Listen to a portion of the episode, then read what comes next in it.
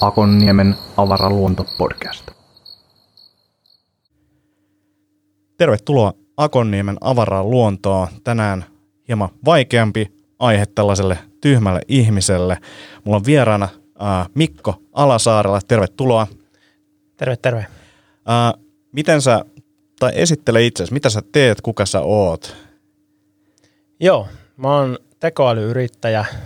On tällä hetkellä useissa tekoälyprojekteissa mukana viemässä eteenpäin myös neuvoantajana ja konsulttina yrityksille liittyen tämmöiseen datan hallintaan ja erityisesti algoritmivaikuttamiseen. Tämä algoritmin vaikuttaminen on sellainen termi, joka ehkä vaatii pientä avausta. Eli se tarkoittaa sitä, että, että vuosien saatossa, erityisesti viimeisen kymmenen vuoden aikana, niin meidän kaikki sisältöjen ja tällaisen niin uutisten ja tiedon kulutus on internetissä. Ja sieltä internetissä ää, isoissa massoissa on optimoitu näitä sisältöjä jokaiselle vastaanottajalle erikseen hyödyntäen algoritmeja. Tämä tapahtuu hakukoneissa, tämä tapahtuu sosiaalisessa mediassa, tämä tapahtuu älypuhelin-notifikaatioissa. Ja nämä filterialgoritmit, jotka toimii, jotka tekee meille jokaiselle meidän oman näköisen todellisuuden, niin johtaa siihen, että, että niin kuin meihin pääsee käsiksi vain tietynlaisilla tavoilla.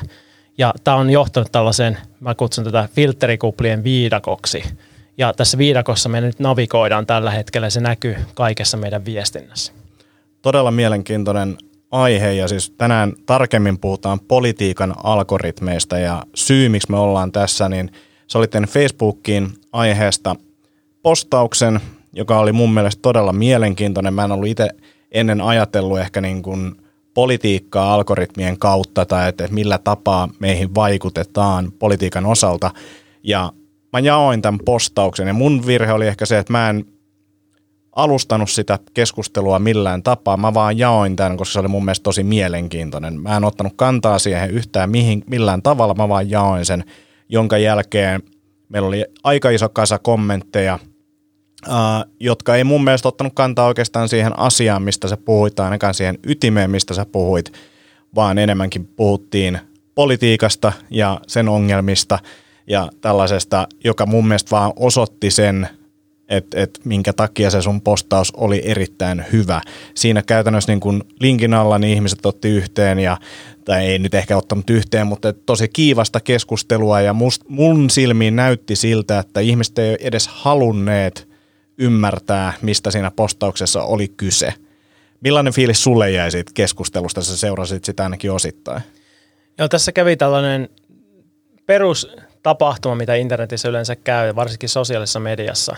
Eli sulla on alkuperäinen uutinen tai alkuperäinen viesti, jonka joku lähettää. Ihan sama, onko se joku Yle, onko se joku Helsingin Sanomat, onko se New York Times, tai onko se yksittäinen henkilö, joka jakaa omia ajatuksiaan jokaisella näistä lähtöpisteessä olevissa niin kuin medioissa, oli ne sitten individuaaleja tai oliko ne sitten tällaisia yhtiöitä, niin on joku tietty agenda tai joku tietty syy, miksi niitä postataan, mutta näillä jokaisella myöskin on oma lähipiiri, joka lukee ne ensin ja rupeaa jakamaan niitä. Ja nyt sitten mitä tässä tapahtuu, niin on se, että, että niin kuin sosiaalisessa mediassa jaetaan postauksia.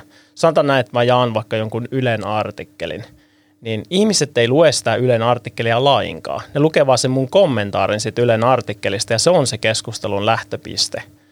Ja, ja tämä tarkoittaa sitä, että, että ihan sama minkälaista viestiä sä lähetät ulos, niin riippuen siitä kuka sitä jakaa, niin se keskustelu on erilainen.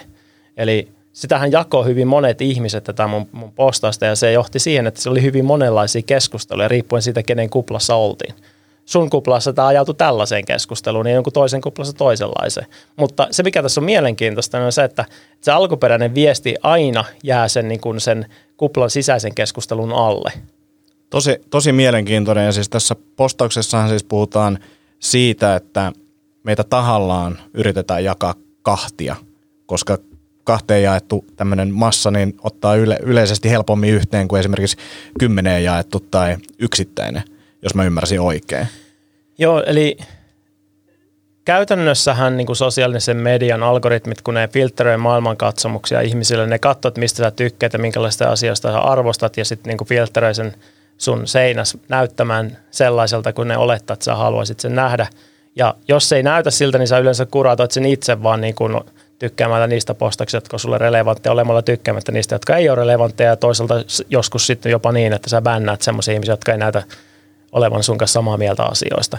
Ja tällaisilla jatkuvilla toimilla me sitten kuratoidaan sitä meidän näkymää, näkymää tähän asiaan. Ja tämä on niin kuin, tässä tavo takana ei ole mitään agendaa tai mitään konspiraatioteoriaa. Siis tämän takana on vain pelkästään näiden sosiaalisen median platformien halu tehdä rahaa. Eli mitä kauemmin sä vietät siellä alustalla, niin sitä enemmän ne tekee rahaa mainoksista. Ja tämä tavoite niin tehdä lisää rahaa niin johtaa siihen, että rakennetaan niitä algoritmeja, kiristellään niitä koko ajan semmoiseen suuntaan, että sä viettäisit mahdollisimman paljon aikaa siellä. Ja tämä on niin nyt se lähtöpiste.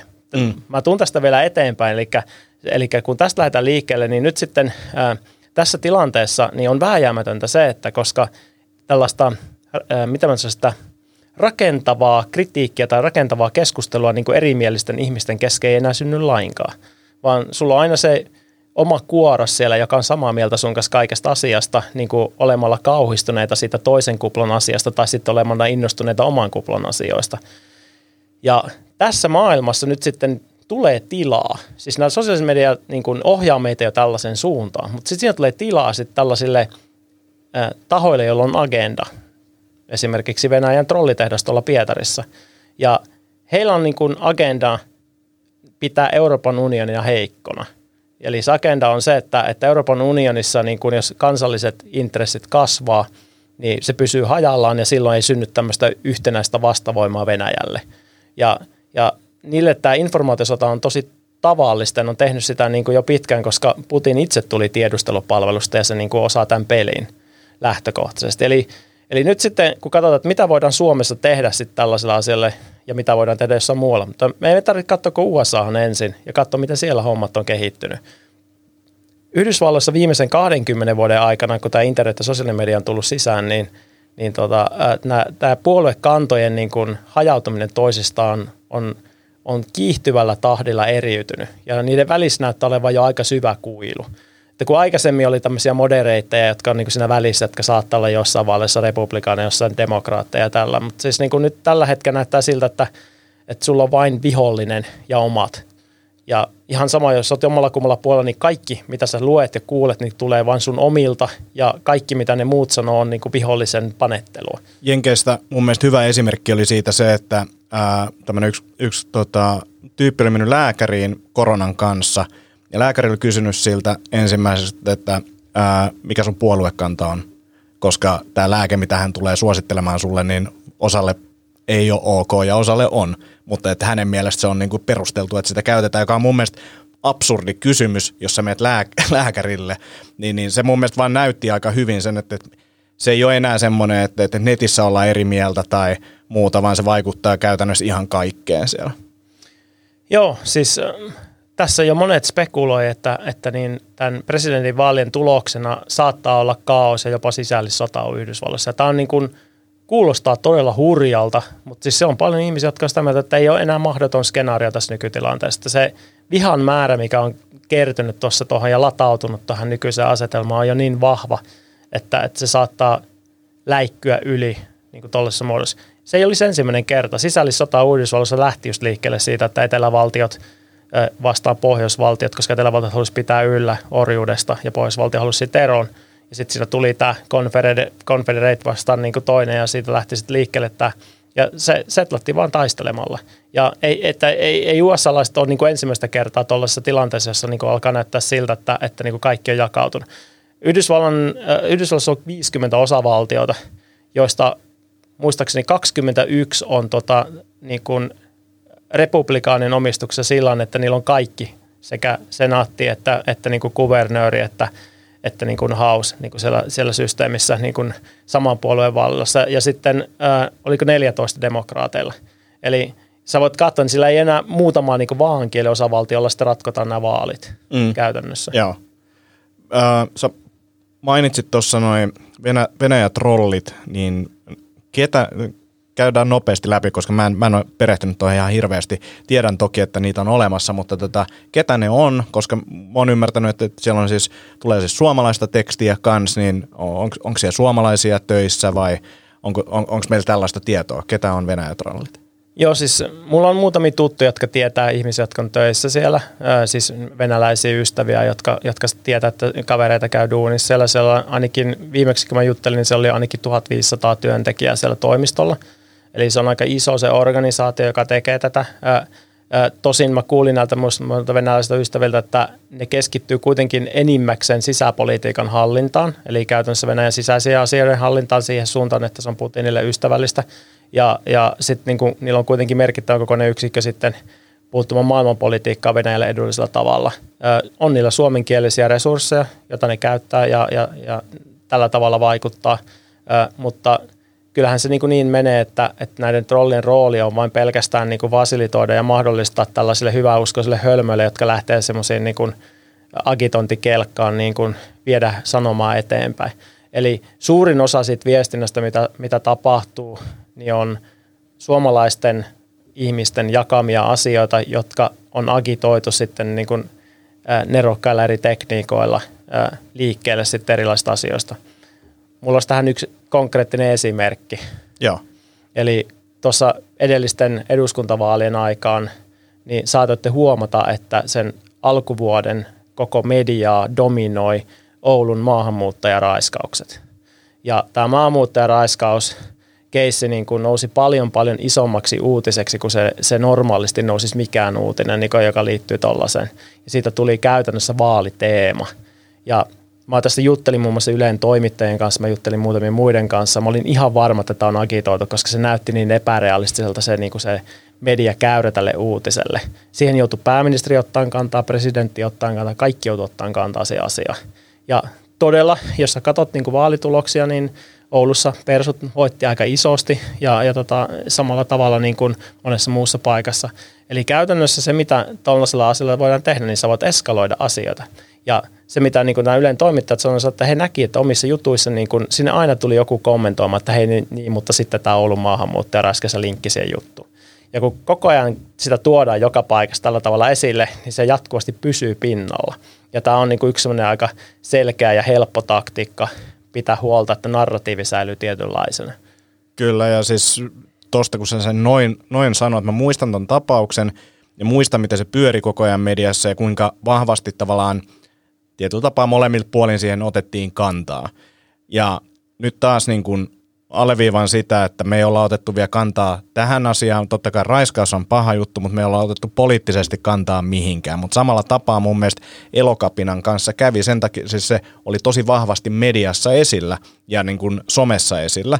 Ää, edelleen on sitä mieltä, että, että kaasua silmiin se ei ole hyvä juttu, mutta että, että mä en ole vielä lukenut sitä poliisin tutkimusta ja odotetaan sitä ja näin, että voi itse sanoa jonkun mielipiteen siitä. Mä sanon yleisesti, että kaasua silmiin ei ole hyvä juttu poliisin toimesta, varsinkin jos ollaan niin kuin iisisti. Mutta se reaktio tavallaan, mikä somessa oli, niin vaikutti mun mielestä tietyllä tapaa myös siltä, että, tämä on niin kuin yllättävän vahva, mä en tiedä minkä takia – niin luuletko, että tuommoinen tilanne esimerkiksi saattaisi olla semmoinen niin otollinen vastaavan kaltainen tilanne sitten niin kuin vaikuttaa meihin? Ehdottomasti. Siis tuossa nyt oli se niin kuin erittäin antoisa asia tämmöiselle trolliorganisaatiolle, että nyt sulla on niin kuin käytännössä heidän näkökulmastaan se vastapuoli, eli tämmöiset niin kuin kansainväliset ilmastoaktivistit. Se ei ole suoraan vastapuoli natseille tai millekään niin kuin tämmöiselle, ää, mitä mä sanoisin, niin kuin, ää, isänmaalliselle niin kuin äärioikeistolle.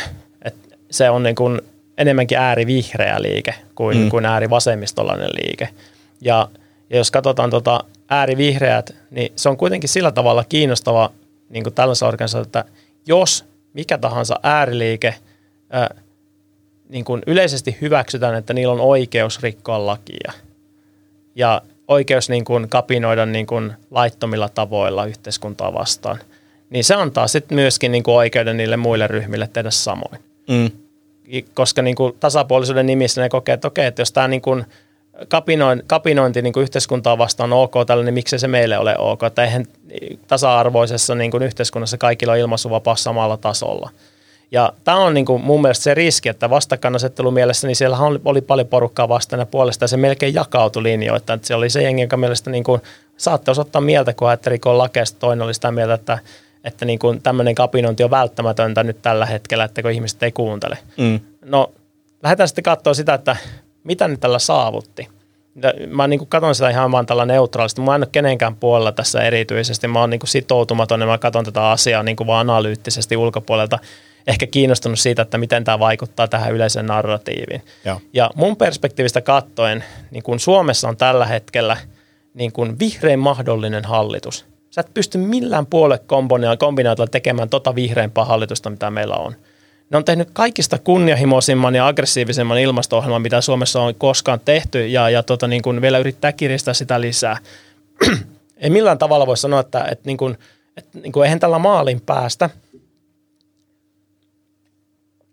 mutta, mutta niin, niin, me päästään kuitenkin sellaiseen, sellaiseen niin kuin askeleisiin, että, että niin kuin tämä, tämä niin kuin ilmastotoimet on aina osa kaikkea päätöksentekoa. Ja nyt sitten, jos nyt aletaan näin, että jos nyt ruvetaan kapinoimaan tätä hallitusta vastaan, no sanotaan näin, että eihän ne välttämättä sitä hallitusta vastaan kapinon, mutta jos lähtäisiin tätä hallitusta vastaan kapinoimaan, sanotaan, että se onnistuisi ihan täydellisesti, että kansan niin kuin mielipide hallitusta vastaan muuttuisi niin kuin, ja tapahtuisi tämmöinen niin kuin vallankumous, mitä haetaan. Mm. Niin kuin Extinction Rebellion, niin kuin se on, niin kuin idea on siis vallankumous. Niin tapahtuisi vallankumous. No ketä meille tulisi tilalle? Jos tällä hetkellä katsotaan, että ketä vaihtoehtoja meillä nykyiselle hallitukselle niin kuin tuoda. No meillä on sellainen perskokkarit, niin kuin persut ja kokoomus. No, mitä arvelet, että tulisiko parempi ilmasto-ohjelma persujen ja kokoomuksen käsissä kuin tämän, tämän nykyisen hallituksen käsissä?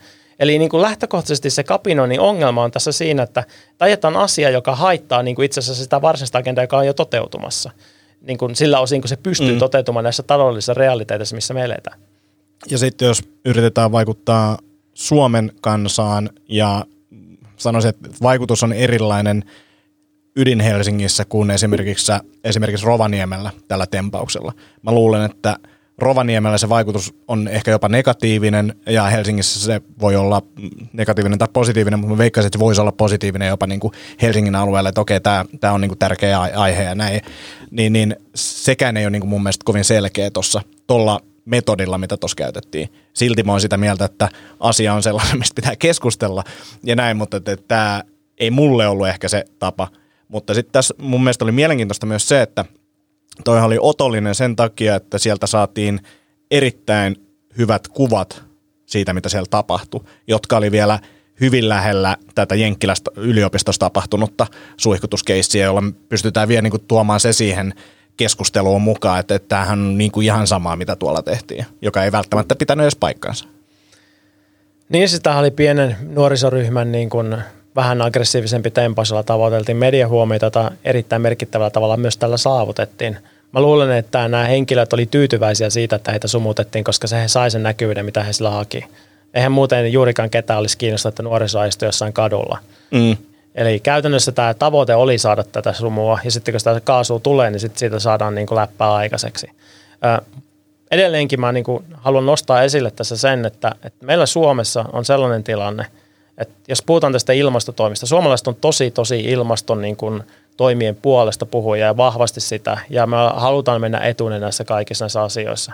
Meillä on muutamia tämmöisiä käytännössä olevia demografisia ongelmia. No ensimmäinen on se, että, että me ollaan pieni maa ja me ollaan jo valmiiksi luonnon keskellä, meillä on niin kuin älyttömän iso hiilinielu tuossa meidän takapihalla noissa metsissä se ei ole ongelma, se on siis hyvä asia, mutta siis lähtökohtaisesti kun ruvetaan katsoa, niin täällä on aika vähän, mitä me voidaan siellä puolella tehdä lisää, koska niin kuin me ollaan jo aika metsäinen maa. Mm. No sitten lähdetään katsoa sitä toista puolta asiasta, eli, eli mitä me voidaan tehdä toisella puolella. Suomi edustaa 0,14 prosenttia maailman niin kuin hiilidioksidijalanjäljestä jos tästä niin hiilijalanjäljestä, jos on 0,14 prosenttia, niin sanotaan näin, että, että me puututaan kaikkeen ja pysäytetään talous ja me vetäydytään luoliin kaikki, niin, niin ei se siltikään tehnyt yhtään mitään tämä ilmasto eteen. Mm.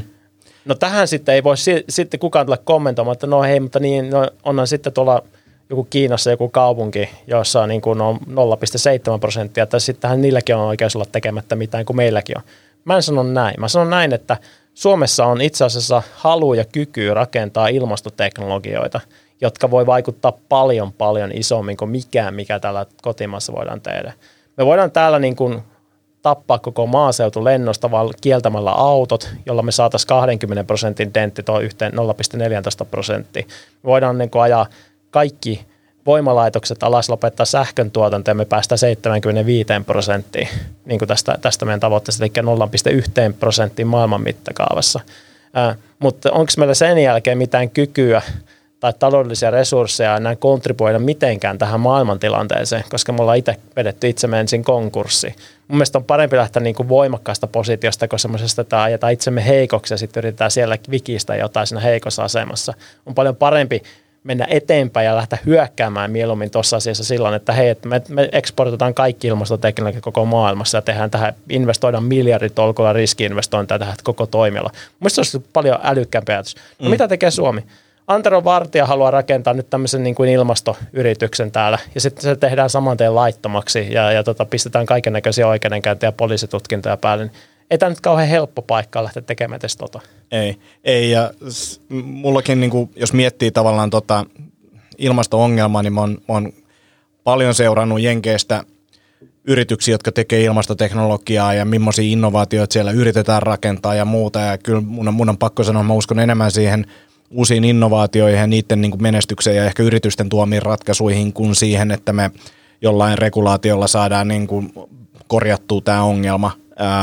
Että et tuossa mä uskon siihen, että jotain uutta ja isompaa tarvitaan kuin, kuin, kuin ja nimenomaan jos toi, että lähdetään hyökkäämään kohti sitä ongelmaa kuin, kuin se, että me yritetään jotenkin vaan minimoida tämä damake, mitä me nyt tällä hetkellä tehdään, joka meidän osaltaan pieni. Ainoa, minkä mä siitä tavallaan – näen, mikä voisi olla yksi peruste on siihen se, että jos Suomi näin tekisi, niin me oltaisiin esimerkillinen maailma, mutta siellä on edelleen silti, tai maa, mutta siellä on edelleen tavallaan sit, me ollaan ajettu itsemme konkkaan ja me ei todellakaan tehdä niitä isoja, isoja ratkaisuja sen jälkeen. Niin, et, et, et se on, se on, se on, se on niin erittäin hyvin, hyvin tuotu tuossa esillä. Jos mä, jos mä mm. heitän tähän tämmöisen konkreettisen esimerkin siitä just, että miten, miten niin kuin erikoisia ratkaisuja me voitaisiin tehdä, jotka, niin kuin, joka johtaisi just parempaan niin kuin ilmastoon. Ja. Ä, eli vihreät tähän vastusti takavuosina niin ydinvoimaa tosi voimakkaasti. No, jos Suomi nyt perustaisi yhtäkkiä 20 uutta ydinvoimalaa, jotka kaikki toimisivat Bill Gatesin uudella menetelmällä, jossa niin kuin hyödynnetään niin kuin olemassa olevia ydinjätteitä esimerkiksi voima, energialähteenä ja, ja myöskin, jos on niin kuin turvalliset nämä reaktorit, että ne ei voitaisiin räjähtää samalla tavalla kuin Tchernobylissä. Niitä on siis teknologioita olemassa. Jos Suomi rakentaisi 20 tällaista ydinvoimalaa ja sen, sen jälkeen alkaisi niin kuin viemään energiaa täältä kaikkiin muihin Euroopan maihin, ne voisi hankkia samalla eron niiden niin kuin ruskea hiilivoimaloista, niiden, no voitaisiin hankkia meidän kaikista turvevoimaloista, me voitaisiin hankkia kaikista CO2 niin kuin tuottavista voimaloista niin kuin helposti ja viedä kaikille muille sitä samaa. Ja koska energian tuotanto on niin valtavan iso osa, siis on todella merkittävän iso osa tästä koko ilmasto-ongelmasta, niin me tuolla tavalla viemällä ydinvoimaa, niin kuin me voitaisiin niin kuin ratkaista tämä ilmasto-ongelma parhaiten. Tässä on tässä olisi isoin kontribuutio, mitä voitaisiin tehdä. Aika hauskan kuulen sillä, että vihreiden täytyisi ensin muuttaa sellainen pro-ydinvoima, ruvetaan niin mennään tuonne kadulle ja sitoo itteen puihin siitä, että nyt, nyt pannaan tänne 25 uutta ydinvoimalla. On ja siis jos puoluekannoista puhutaan, niin olen äänestänyt vihreitä ja ehkä edelleen jatkossakin äänestän vihreitä, mutta mun isoin ongelma on aina ollut vihreiden kanssa ydinvoima, koska mä en pysty sitä perustelemaan varsinkaan näiden uusien teknologioiden valossa, niin kuin, että, että miksi sitä ei käytettäisi. Se on niin kuin helpoin ja nopea ratkaisu tähän nykytilanteeseen, mitä mä tiedän. Uh, Tuosta, jos palataan vielä takaisin tuohon keskusteluun ja somessa käytyyn keskusteluun – mulle on tullut semmoinen fiilis, että varsinkin niin toi Facebook-keskustelu, mistä, mistä, minkä takia tässäkin ollaan, niin siellä on vaikea käydä järkevää keskustelua, jo, jonka avulla me voitaisiin muuttaa toisen mielipidettä ja tuntuu, että me ollaan kuitenkin loppupeleissä, me ollaan aika lailla enemmän yhtä mieltä kuin eri mieltä ja mitä pidempään me juteltaisiin toistemme kanssa, niin me oltaisiin enemmän samaa mieltä. Mulla on tämmöinen fiilis ja sen takia somessa käyty keskustelu tuntuu hieman turhalta. Onko mä tulkinut tätä jotenkin väärin? Tässä on se iso ongelma, että sosiaaliset median platformit tekee rahaa mainonnasta ja mainonta syntyy tästä niin kuin addiktiosta ja sitoutumista sen käyttämisellä, eli sitä ajasta, mitä ihmiset viettää sillä alustalla. Ja se taas se sitoutuminen ja aika, mitä ihmiset viettää alustalla, taas riippuu siitä, että kuinka paljon tämmöistä niin kuin osallistumista tähän keskusteluun tapahtuu. No se, mitä tässä niin kuin, äh, mitä me ei olla vielä keskusteltu, joka on oleellista ymmärtää, niin on se, että sosiaalisessa mediassa niin mihin tahansa yksittäisen niin kuin tällaisen seinäpostauksen reaktioaika, missä sä teet sen reaktion niin kuin todella lyhyt. Se on sekund, sekunteja. Ja sekunneissa kukaan ihminen ei kerkeä miettiä mitään. Mm. Se päätös osallistua tulee aina intuitiolla. No nyt me päästään siihen, että jos me tehdään kaikki päätökset sosiaalisessa mediassa aina intuitiolla, me ei ikinä harkita mitään. Se on aina, jos ei me tehdä sitä harkintaa, niin se meni jo ohi ja sitten se on niin kuin, siihen ei osallistuta. Niin silloin kaikki reaktiot on tunnepohjaisia reaktioita, jotka tulee hyvin nopeasti tunteeseen. Mitä voimakkaampi tunne, sitä varmempi reaktio. Tämä nyt johtaakin sitten siihen, että, että niin nämä tunnereaktiot raivaa kaikkia keskusteluja. Sä näet kolme sanaa ja sä vedät herneet nokkaan ja osallistut. Tai sitten sä näet kolme sanaa ja sä tunnut, susta tuntuu hyvältä ja sä osallistut. Mutta sulla täytyy joku hyvin voimakas tunne nousta siitä asiasta, mikä siellä on. Sen takia kontroversiaaliset aiheet nousee tosi nopeasti pinnalle. Sen takia Donald Trump saa kaikki twiitit lentämään niin kuin todella isosti. Se suututtaa koko ajan kaikkia. Mutta se, sillä suuttumuksella sä jaat hänen postauksen taas se siellä jotain örveltää. Ja Sama juttu tekee Greta Thunberg toisella puolella pöytää. Greta Thunberg käyttää Trumpin taktiikkaa, mutta toiseen suuntaan. Ja, ja sitä jengi ei vielä hoksannut, että siis Greta ihan tarkoituksella herättää voimakkaita tunnereaktioita sekä pelkoa että suuttumusta että, että empatiaa ja kaikkea näitä. Ja ne kaikki on niin kuin, äh, johtamassa siihen, että tulee enemmän osallistumista, enemmän keskustelua. Toi on niin kuin paha juttu, koska tota, jos miettii itsekin, niin kuin miettii, että tekee, jos me kirjoitan jotain markkinointipostausta vaikka meidän yritykselle, niin kyllä mä mietin siinä, että mikä se otsikko on, millä mä saan niitä fiiliksiä herätettyä. Ja se on klikkiotsikko, mutta siellä on joku ajatus taustalla. Ja sitten kun puhutaan jostain 500 sanan blogipostauksesta, niin ei se totuus ole siinä. Totuus vaatii niin kuin pitkän pitkän keskustelua ja sittenkin jää jotain niin kuin käymättä läpi. Mutta mä saan sille jonkun tunteen, mä saan osan jengistä niin kuin tykkäämään siitä ja osan ehkä vähän kommentoimaan, että mä oon eri mieltä tästä ja näin, mutta me saadaan – jonkinnäköinen huomio sillä, että, että huomiostahan tästä on niin kuin tavallaan pitkälti myös kyse, että me halutaan jollain tapaa saada se ihminen mukaan siihen ja lukemaan ainakin osa tai otsikko siitä ja sitten ehkä jakamaan sitä. Mutta silloin sitten tulee vähän semmoista niin kuin, en mä tiedä, keskustelun pikaruokaa. Ja mä luulen, ihmiset jää kiinni tai koukkuun niin kuin totta kai tykkäämäänkin jutuista, niistä oman kuplan jutuista, mutta myös sitten se niin kuin suuttumus – että et, et sä niinku haluat korjata, että toi on väärin ja sä haluat sanoa siihen näin ja sitten tulee hyvä fiilis, että nyt mä sanoin et, niinku se mun oikein mielipiteen tonne noin ja sitten sä jäät siihen koukkuun ja sitten se sun Facebook-seinä näyttää taas erilaiselta sen takia, että sä käytät aikaa ja käyt kommentoimassa siellä ja niin sitä tulee lisää ja lisää. Ja mä en, mä en ole vielä katsonut tätä Social Dilemma äh, dokkaria, mutta mä, mä, mun lähtökohtainen fiilis on, että tämä ei voi tehdä kovin hyvää meille.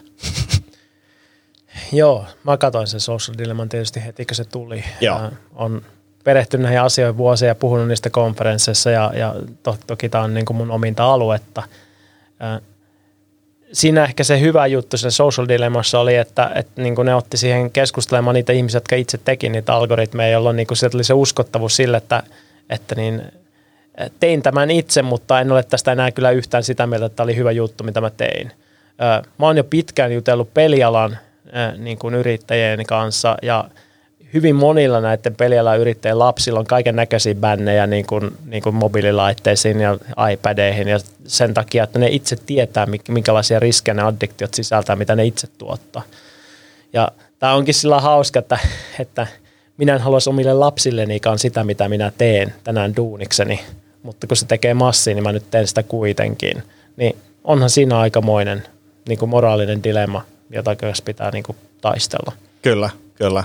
Toi, toi, toi on todella, to, todella karua. Ja sitten yksi, vaikka meillä olisi niin kuin tavallaan pidempiä postauksia ja vaikka ihmiset lukis, niin kirjoitetussa jutussa käy aina se, että minkä takia kun tuossa postauksessa kysyttiin, että mitä mä muuttaisin siinä sun postauksessa, kun mä jotenkin, tot, mä muista miten se meni siihen, sitten mä sanoin, että mä muuttaisin sen silleen, että me jutellaan tässä niin kuin näin tunti tai kaksi, koska se, että meillä jää nyansseja, keskustelusta pois se, että, että, että me luetaan yksi sana, mutta silläkin on vaikutusta, että miten se sanotaan ja missä yhteydessä se sanotaan.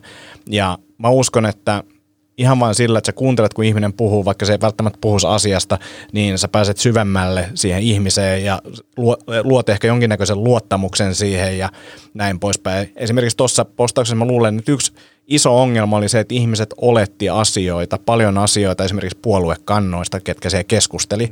Itseni mukaan lukien, siis oletin varmasti asioita siellä, että, että okei, no toi sanoo noin, koska se on to, ton puolueen kannattaja ja näin poispäin.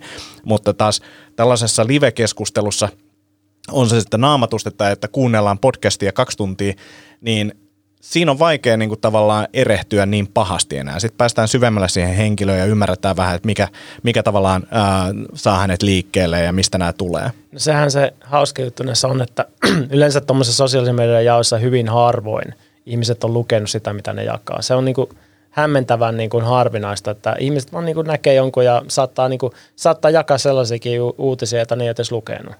Ja tätä on testattukin. Sä oot varmaan johonkin mennyt semmoisiin trolleihin, jossa lukee, jos niinku on otsikko ja sitten sä klikkaat sen, se lukee, että tämä, tämä, ei niinku ollut mitään. Ja sitten sä jaat sitä, koska sä jaat se otsikko. Sitten ne tietää, että ketkä joko otsikon perusteella, koska, koska niinku ne, jos on klikannut, heti nähnyt, että oli trolli. Kyllä.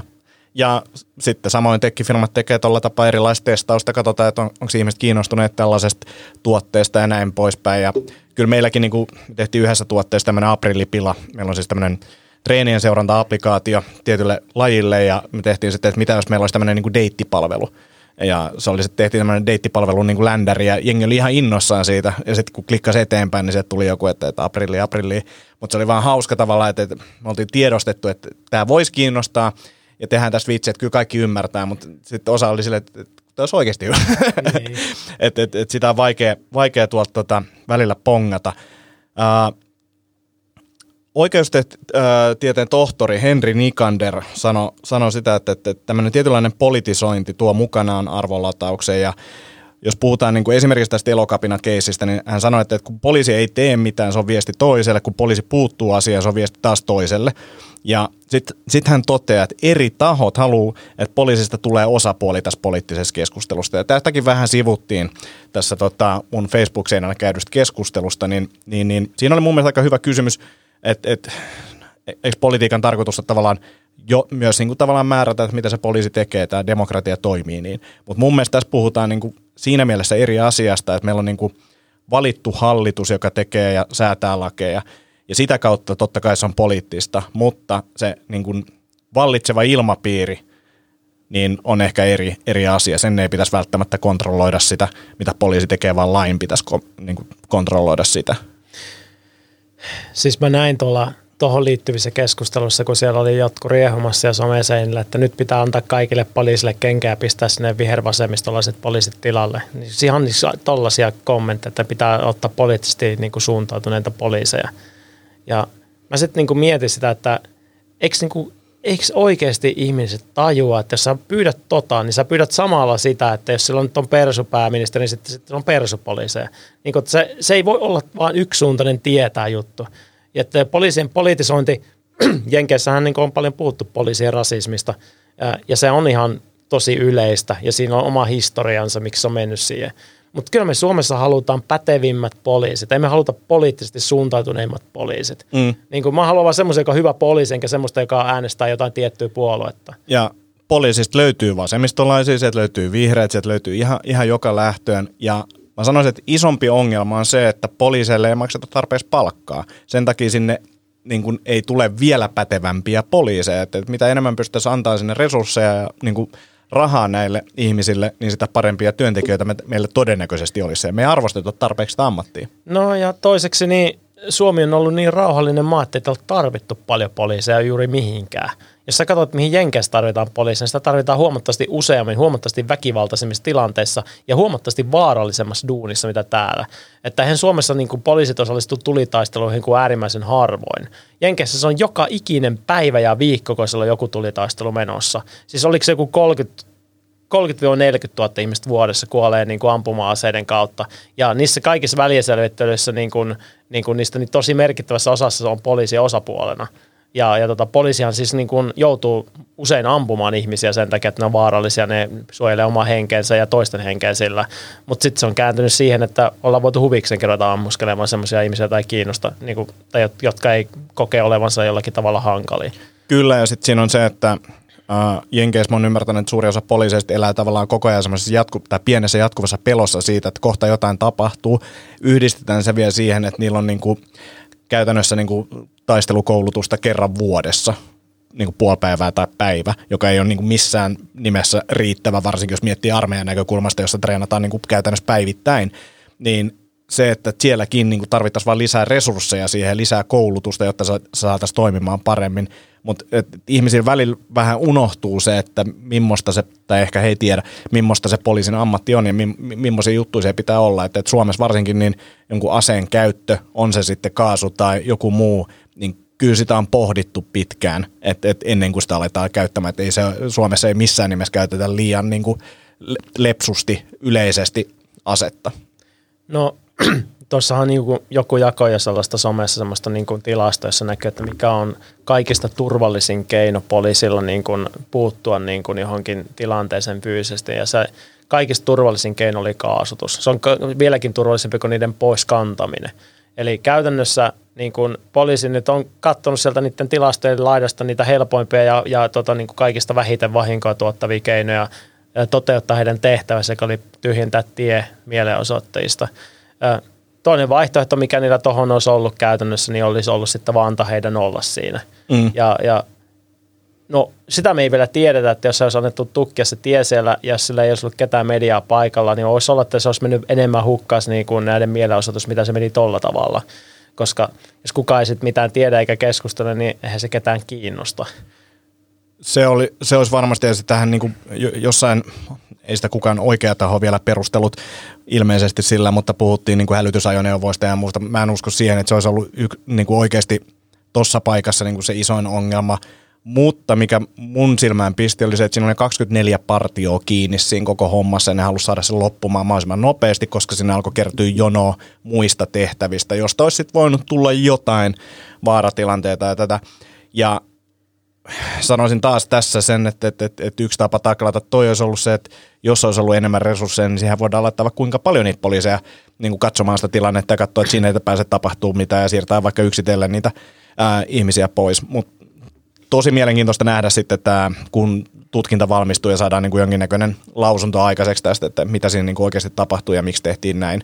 Mutta tuohon kaasun vaarattomuuteen niin kuin itsekin – uskon, ja se on kuitenkin semmoinen, minkä kaikki poliisit joutuu itse kokeilemaan ja ne tietää tasan tarkkaan, miltä se tuntuu ja ei se varmasti silti helppo tehtävä ole ollut siinä, mutta että päätös on jollain tapaa perusteltu ainakin omassa päässään, kuka sen on ikinä sitten tehnytkään. Mä, mä tuossa luin myöskin sellaisia argumentointeja blogeja niin kuin liittyen tähän, tähän elokapinan toimintaan, että, että Suomen itsenäisyyskin vaati alun perin sitä, että, että oli tällaisia kapinahenkisiä ihmisiä, jotka rakensi silloin, silloin tota, silloiset valkoiset siihen niin kuin tilanteeseen, josta sitten tuli tietysti sisällissota vielä punaisten kanssa perään, mutta, mutta niin kuin se heidän kansalaistottelemattomuutensa ja rohkeutensa mahdollisti Suomen itsenäistymisen. Ja sanotaan, että, että niin kuin tällaisia tilanteita on, jossa kansalaistottelemattomuus tarvitaan.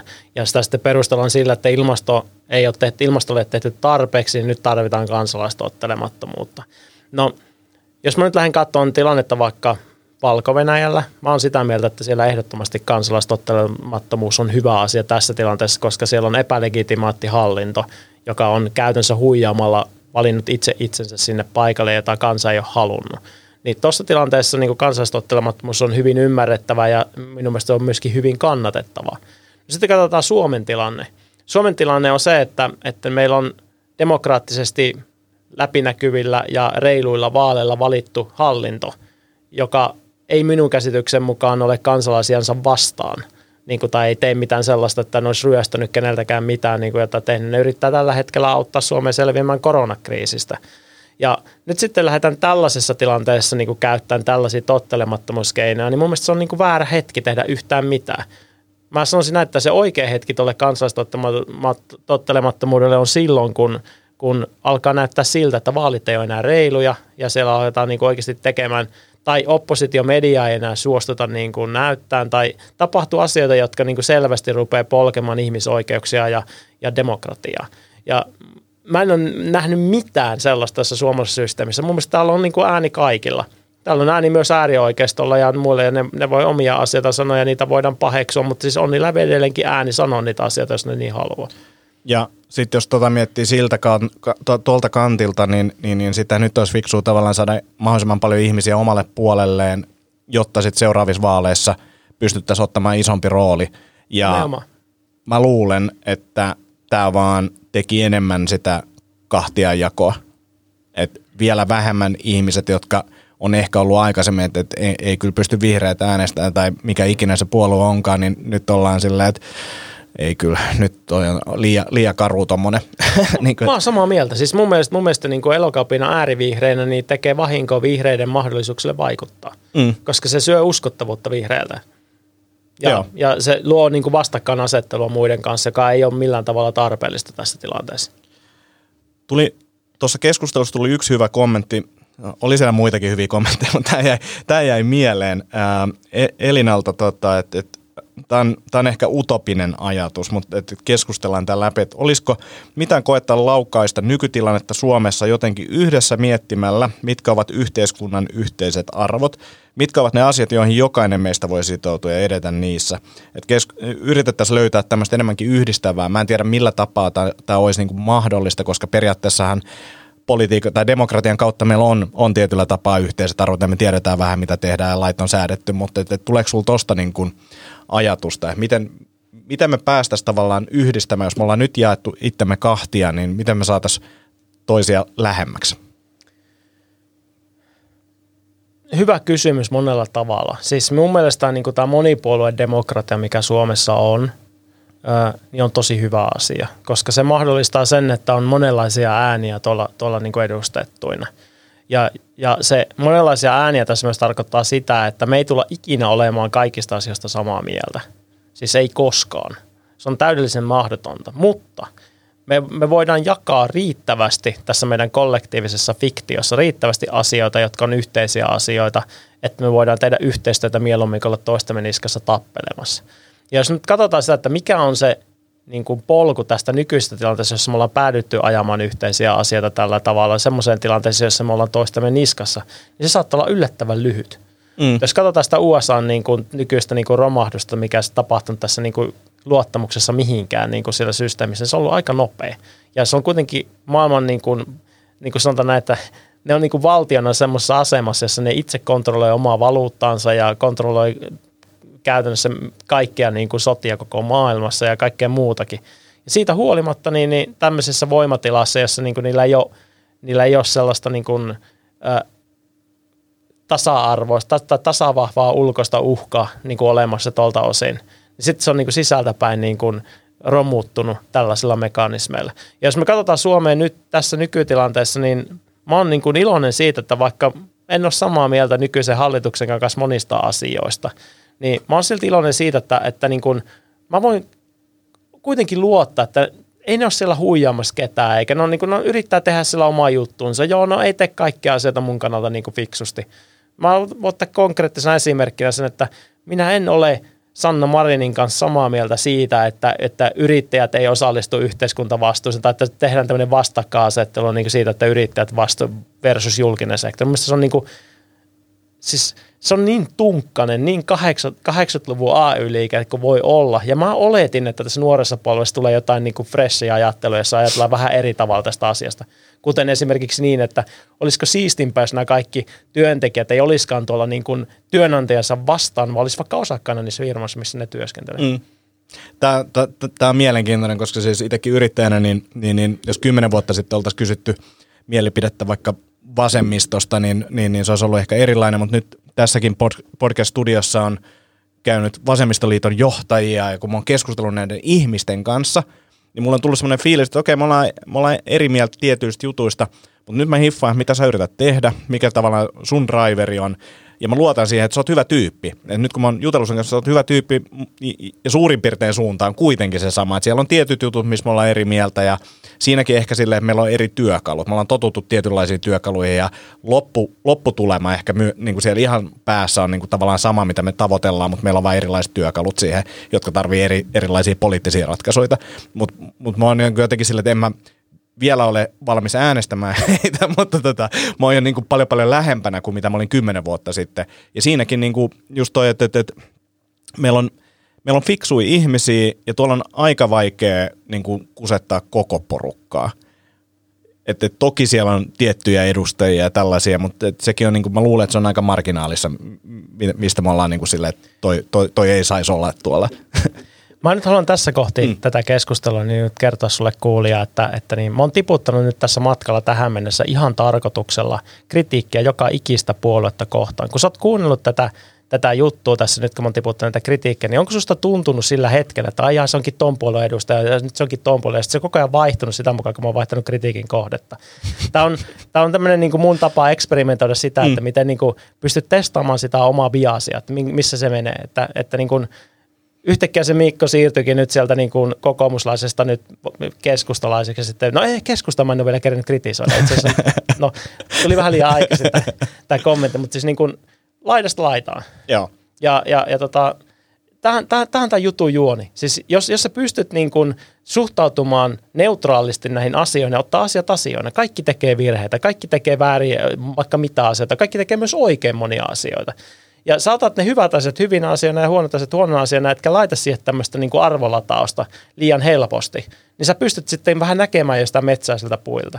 Mutta tämä on tämä meidän maailma sellainen, että se ohjaa meitä näkemään vain sen oman puun siinä metsässä ja kaikki muu on niin kuin kohina. No, nyt kun puhutaan algoritmin vaikuttamisesta ja otetaan vielä se sun alkuperäinen postaus puheeksi. Sä sielläkin käyt läpi puolueet, tai ainakin jollain tapaa. Ää, kuinka pit tarkkaan sä mietit, että millä tapaa sä kutsut niitä puolueet siinä? En mä enää sitä mieti niin tarkkaan. Alkuvaiheessa, kun mä suunnittelin näitä, näitä tämmöisiä targetoituja niin kuin vaikuttamispostauksia, niin mä, mä suunnittelin ne niin kuin hyvin, hyvin niin kuin tarkasti ja mä niin kuin joka ikisen nippelin tarkistin moneen kertaan tällä hetkellä se alkaa olla aika intuitiivinen, että mä niin kuin tiedän mitä mä teen ja mä yleensä niin kuin otan huomioon sen, että, että se tulee niin kuin ihan itsestään se, että jos mä nyt rupean kritisoimaan jotakin, niin mä aina tiputan sinne kritiikkiä myös toiseen suuntaan joukkoon, että, että tulee se, niin kuin se tasapaino. Ja se mikä on kaikista hauskinta on se, että kun sä teet tuollaisia postauksia, tästä mä oon päässyt siihen myös, että mun Facebook-postausten keskipituus on aika pitkä ja se syy, syy miksi mä teen niitä niin pitkiksi on se, että, että mä pystyn tiputtaa jokaisen kuplan poukkeja siinä sisässä koska niin kuin jos on liian lyhyt, niin sitten mä en pysty enää ottaa yhden, yhden asian kannasta kantaa. Ja sitten kun mä tiputan joka kuplalla niitä poukkeja, niin sitten kaikki jakaa. Niin kuin kaikista kuplista jakaa. Ne ei jaa sen takia, että se kokonaistarina välttämättä niin kuin olisi se, mikä olisi pointannut, mutta siinä oli se yksi juttu, joka osui just suhu. Ja se oli se nuoli, joka osui sun rintaan ja sitten okei, okay, tämä on kova ja sitten mä jaan sen sillä triggerillä. Mutta kun se tunnetriggeri pitää tulla sieltä, niin kun sulla täytyy tulla se hetki, että oh shit, että nyt mä jaan tämän. Tulee mieleen siis Jenkeissä New Yorkissa on tämmöinen stand-up-koomikko nimeltä Andrew Schultz, jonka komiikka ottaa kantaan rotuihin erittäin vahvasti lavalla. Mutta se tekee sen silleen, että se ottaa kaikkiin mahdollisiin ja se tekee sen niin kuin todella tarkasti, jolloin se pääsee tavallaan läpi siitä, eikä ole mitenkään niin kuin, se on huumori ja kaikki nauraa ja näin poispäin, mutta jos, se, jos siellä olisi vaan niin kuin muutama niistä, mihin se ottaa kantaa, niin se olisi todennäköistä, sitä ei enää olisi. Mutta tota, nyt kun se tekee sen samalla tapaa, että, että, että se loukkaa kaikkia, jollain tasolla komikka loukkaa aina, siinä on aina joku, joku kohde, niin, niin sitten se hyväksytään. Mutta mut se sanoo sitä itsekin, että, että, että se on tosi tarkkaa, niin kuin, että, että sun pitää oikeasti niin kuin keskittyä siihen, että sä saat sen kaiken, kaiken hanskaan, mutta tuossa on niin kuin hyvin paljon samaa tavallaan, ja siinä on sama ajatus, me halutaan reaktio. Reaktio aikaisessa jokaisessa niistä ryhmästä, ja tässä sunkin postauksen jakolinkissä, niin, niin, niin, niin sen huomasi myös sen, että siellä huomattiin se, että nyt minun kuplas tehtiin. Ja unohdettiin se, että, siellä on ne muut ja niistä tehtiin ihan samalla tapaa. Ja tehtiin sitten heti se olettamus, että, että sä oot varmasti tälleen näin. Ja mä en edes lue tätä koko hommaa. Joka on niinku, ja mä ymmärrän sen, mä oon itse varmasti mennyt ihan samanlaisiin juttuihin näin, mutta et, et, et se oli vaan niinku koomista siinä vaiheessa, kun sen tajus, että näin, näin tämä menee. Mutta mun mielestä politiikka on muutenkin siis silleen, että, että Jenkeissä nyt, että, se on, me ollaan, niin meillä on vähän X-akseli. että meillä on niin kuin, tavallaan meillä on vasen ja oikea. Ja sekin on niin kuin, mun mielestä tota, äh, ongelmallista tietenkin. Mutta myös tämä, että, että, että Suomessakin tämä politiikan kenttä, niin en mä pysty sanoa, että mä oon täysin minkään puolueen kannalla. Vaan mä näen, että ne kaikki tekee jotain hyvin ja niillä on niin kuin, hyviä juttuja – mä oon jossain siellä ja voi olla jonkinnäköistä taipumusta johonkin suuntaan ja sekin vaihtuu. Se on vaihtunut tässä niin kuin elämän aikana ja tulee vaihtumaan varmasti koko ajan. Mutta et, et, en, en, mä en jotenkin pysty edes laittamaan itseni puolueen lokeroon sinällään. Mä tiedän hyviä tyyppejä, kenen, ketä mä voisin äänestää ja näin poispäin. Mä tiedän, mitä aiheita ne ajaa, jotka on mulle ehkä siinä hetkessä tärkeitä asioita. Mutta en mä silti ole, niin kuin, mä en ole ikinä ollut semmoinen, että mä olisin jumittunut tai olisin hommannut minkään puolueen puoluekirjaa. Mutta mä koen, että, että vaikka meillä on tämä puoluesysteemi, joka on varmasti parempi kuin mikä, meillä on, mikä, mikä Jenkeissä on, niin silti mä jotenkin näen, että tämä menee vielä moniulotteisemmaksi jollain välillä. Mä en tiedä, mitä se on tai miten se toimii, mutta mun mielestä me tarvitaan vielä jotain vähän monimutkaisempaa tai syvempää. No siis käytännössähän me ollaan jo jakauduttu tähän filterikuplien viidakkoon. Eli meillä on tosi, tosi paljon niin kuin tullut tällaisia uusia nichejä, joita ei aikaisemmin ollut, koska niin kuin ei ollut riittävän iso kuplaa niin kuin tämmöisiä erikoisilla mielipiteillä varustettuja ihmisiä. Tämä ääriliikkeiden niin kuin nousu on yksi, yksi esimerkki siitä, mutta otetaan tämmöisiä vähän muita esimerkkejä. Niin, niin Suomessa on nyt niin kuin syntynyt tässä vuosien varrella niin, niin omat yhteisönsä rokotuskriittisille, ää, sitten tota kemikaalivana niin kuin konspiraatioteoristeille, ää, niin kuin, niin kuin tota, lähes kaikille näille, niin kuin mitä täällä on, niin kuin litteä maa. Siihenkin löytyy oma, oma yhteisö, jossa niin kuin on, jo, on jo tuhansia jäseniä. Sitten mä oon ruvennut miettimään, että miten nämä syntyy Suomesta, kai ne läpäällä vissiin perustaa. Sitten mä menen katsomaan niitä juttuja, niin silloin oikeasti osa siitä jengistä, ei nyt kaikki varmaan, sillä on varmaan mm. osa läpäällä, mutta niin kuin, siellä on sitä jengiä, joka oikeasti uskoo siihen. Ja nyt niin kuin tällä hetkellä kouluihin tulee nuorisoa, jotka on niin kuin ajautunut johonkin konspiraatioputkeen, esimerkiksi vaikka QAnoniin tai johonkin muuhun, muuhun tällaiseen. Mä itse on siis on niin kuin todella monen mun kaverin mielestä konspiraatioteoristi, koska mä katson kaikkia asioita neutraalisti. Mä, mä, niin kuin, mä oon sanonut, että osa näistä konspiraatioteorioista on totta, mutta suurin osa ei. Mutta siis osa näistä on totta. Ja nyt se niin kuin, kysymys on siitä, että onko se mun valikoima niistä, jotka on totta, niin kuin sun kanssa yhteneväinen. Ja jos se ei ole, niin sitten mä oon konspiraatioteoristi automaattisesti. Ja, ja nyt jos mennään tästä eteenpäin, niin, niin, niin, niin tämä diversiteetti, mikä syntyy näiden kuplien kautta, ja kun me, meistä kaikista tulee niin kuin yksisilmäisesti, niin me nähdään vain sitä tiettyä sisältöä, koska me ollaan filtteröity se meidän maailma nyt siihen sisältöön. Niin se ei, se ei niin kuin ole ainakaan mun näke, mitä mä nyt on katsonut tätä niin kuin maailmankehitystä, niin se ei ole poliittisissa suuntautumisissa vielä ainakaan johtanut semmoiseen poliittisen kentän vielä laajemmalle hajautumiseen, vaan enemmänkin siihen, että, että kaikki löytää nyt jotain syytä vastakkain asetella toisia vastaan jollakin keinolla, koska se niin kuin maailmankuva nyt on filtteröitynyt siihen ja kaikki muut on väärässä. Ja, ja tota, tämä on niin kuin nyt, nyt, nyt se iso kysymys, että, että, että tuleeko tämä kehitys menemään siihen, että näistä tulee joku tämmöinen löyhä konsortia, joka nyt on niin kuin hätäisesti kasassa näistä, niin kuin, on kaksi vastapuolta, ja sitten ne vastapuolet näkyy politiikassa, niin kuin USA esimerkiksi on. Sulla on niin kuin sekä republikaanit että demokraatteissa siellä hirveästi semmoisia faktioita, jotka on niin kuin hyvin kaukana toisista, mutta nyt on pakko mennä sen alla, kun se freimi on nyt toi. Ja ja tämä on niin kuin mielenkiintoista nähdä. Mä, mä, mä edelleenkin olen sitä mieltä, että Suomessa tämmöinen monipuolinen demokratia on paras tapa. Se, se ei ole tehokas, koska niin kuin päätöksenteko on hankalaa. Joutuu neuvottelemaan joka ikinen muutos niin kuin aina tosi monien eri ajatuksia esittävien ihmisten kanssa, mutta mun mielestä se kuitenkin toteuttaa paremmin meille sitä sellaista lopputulosta, joka on kaikille hyväksi.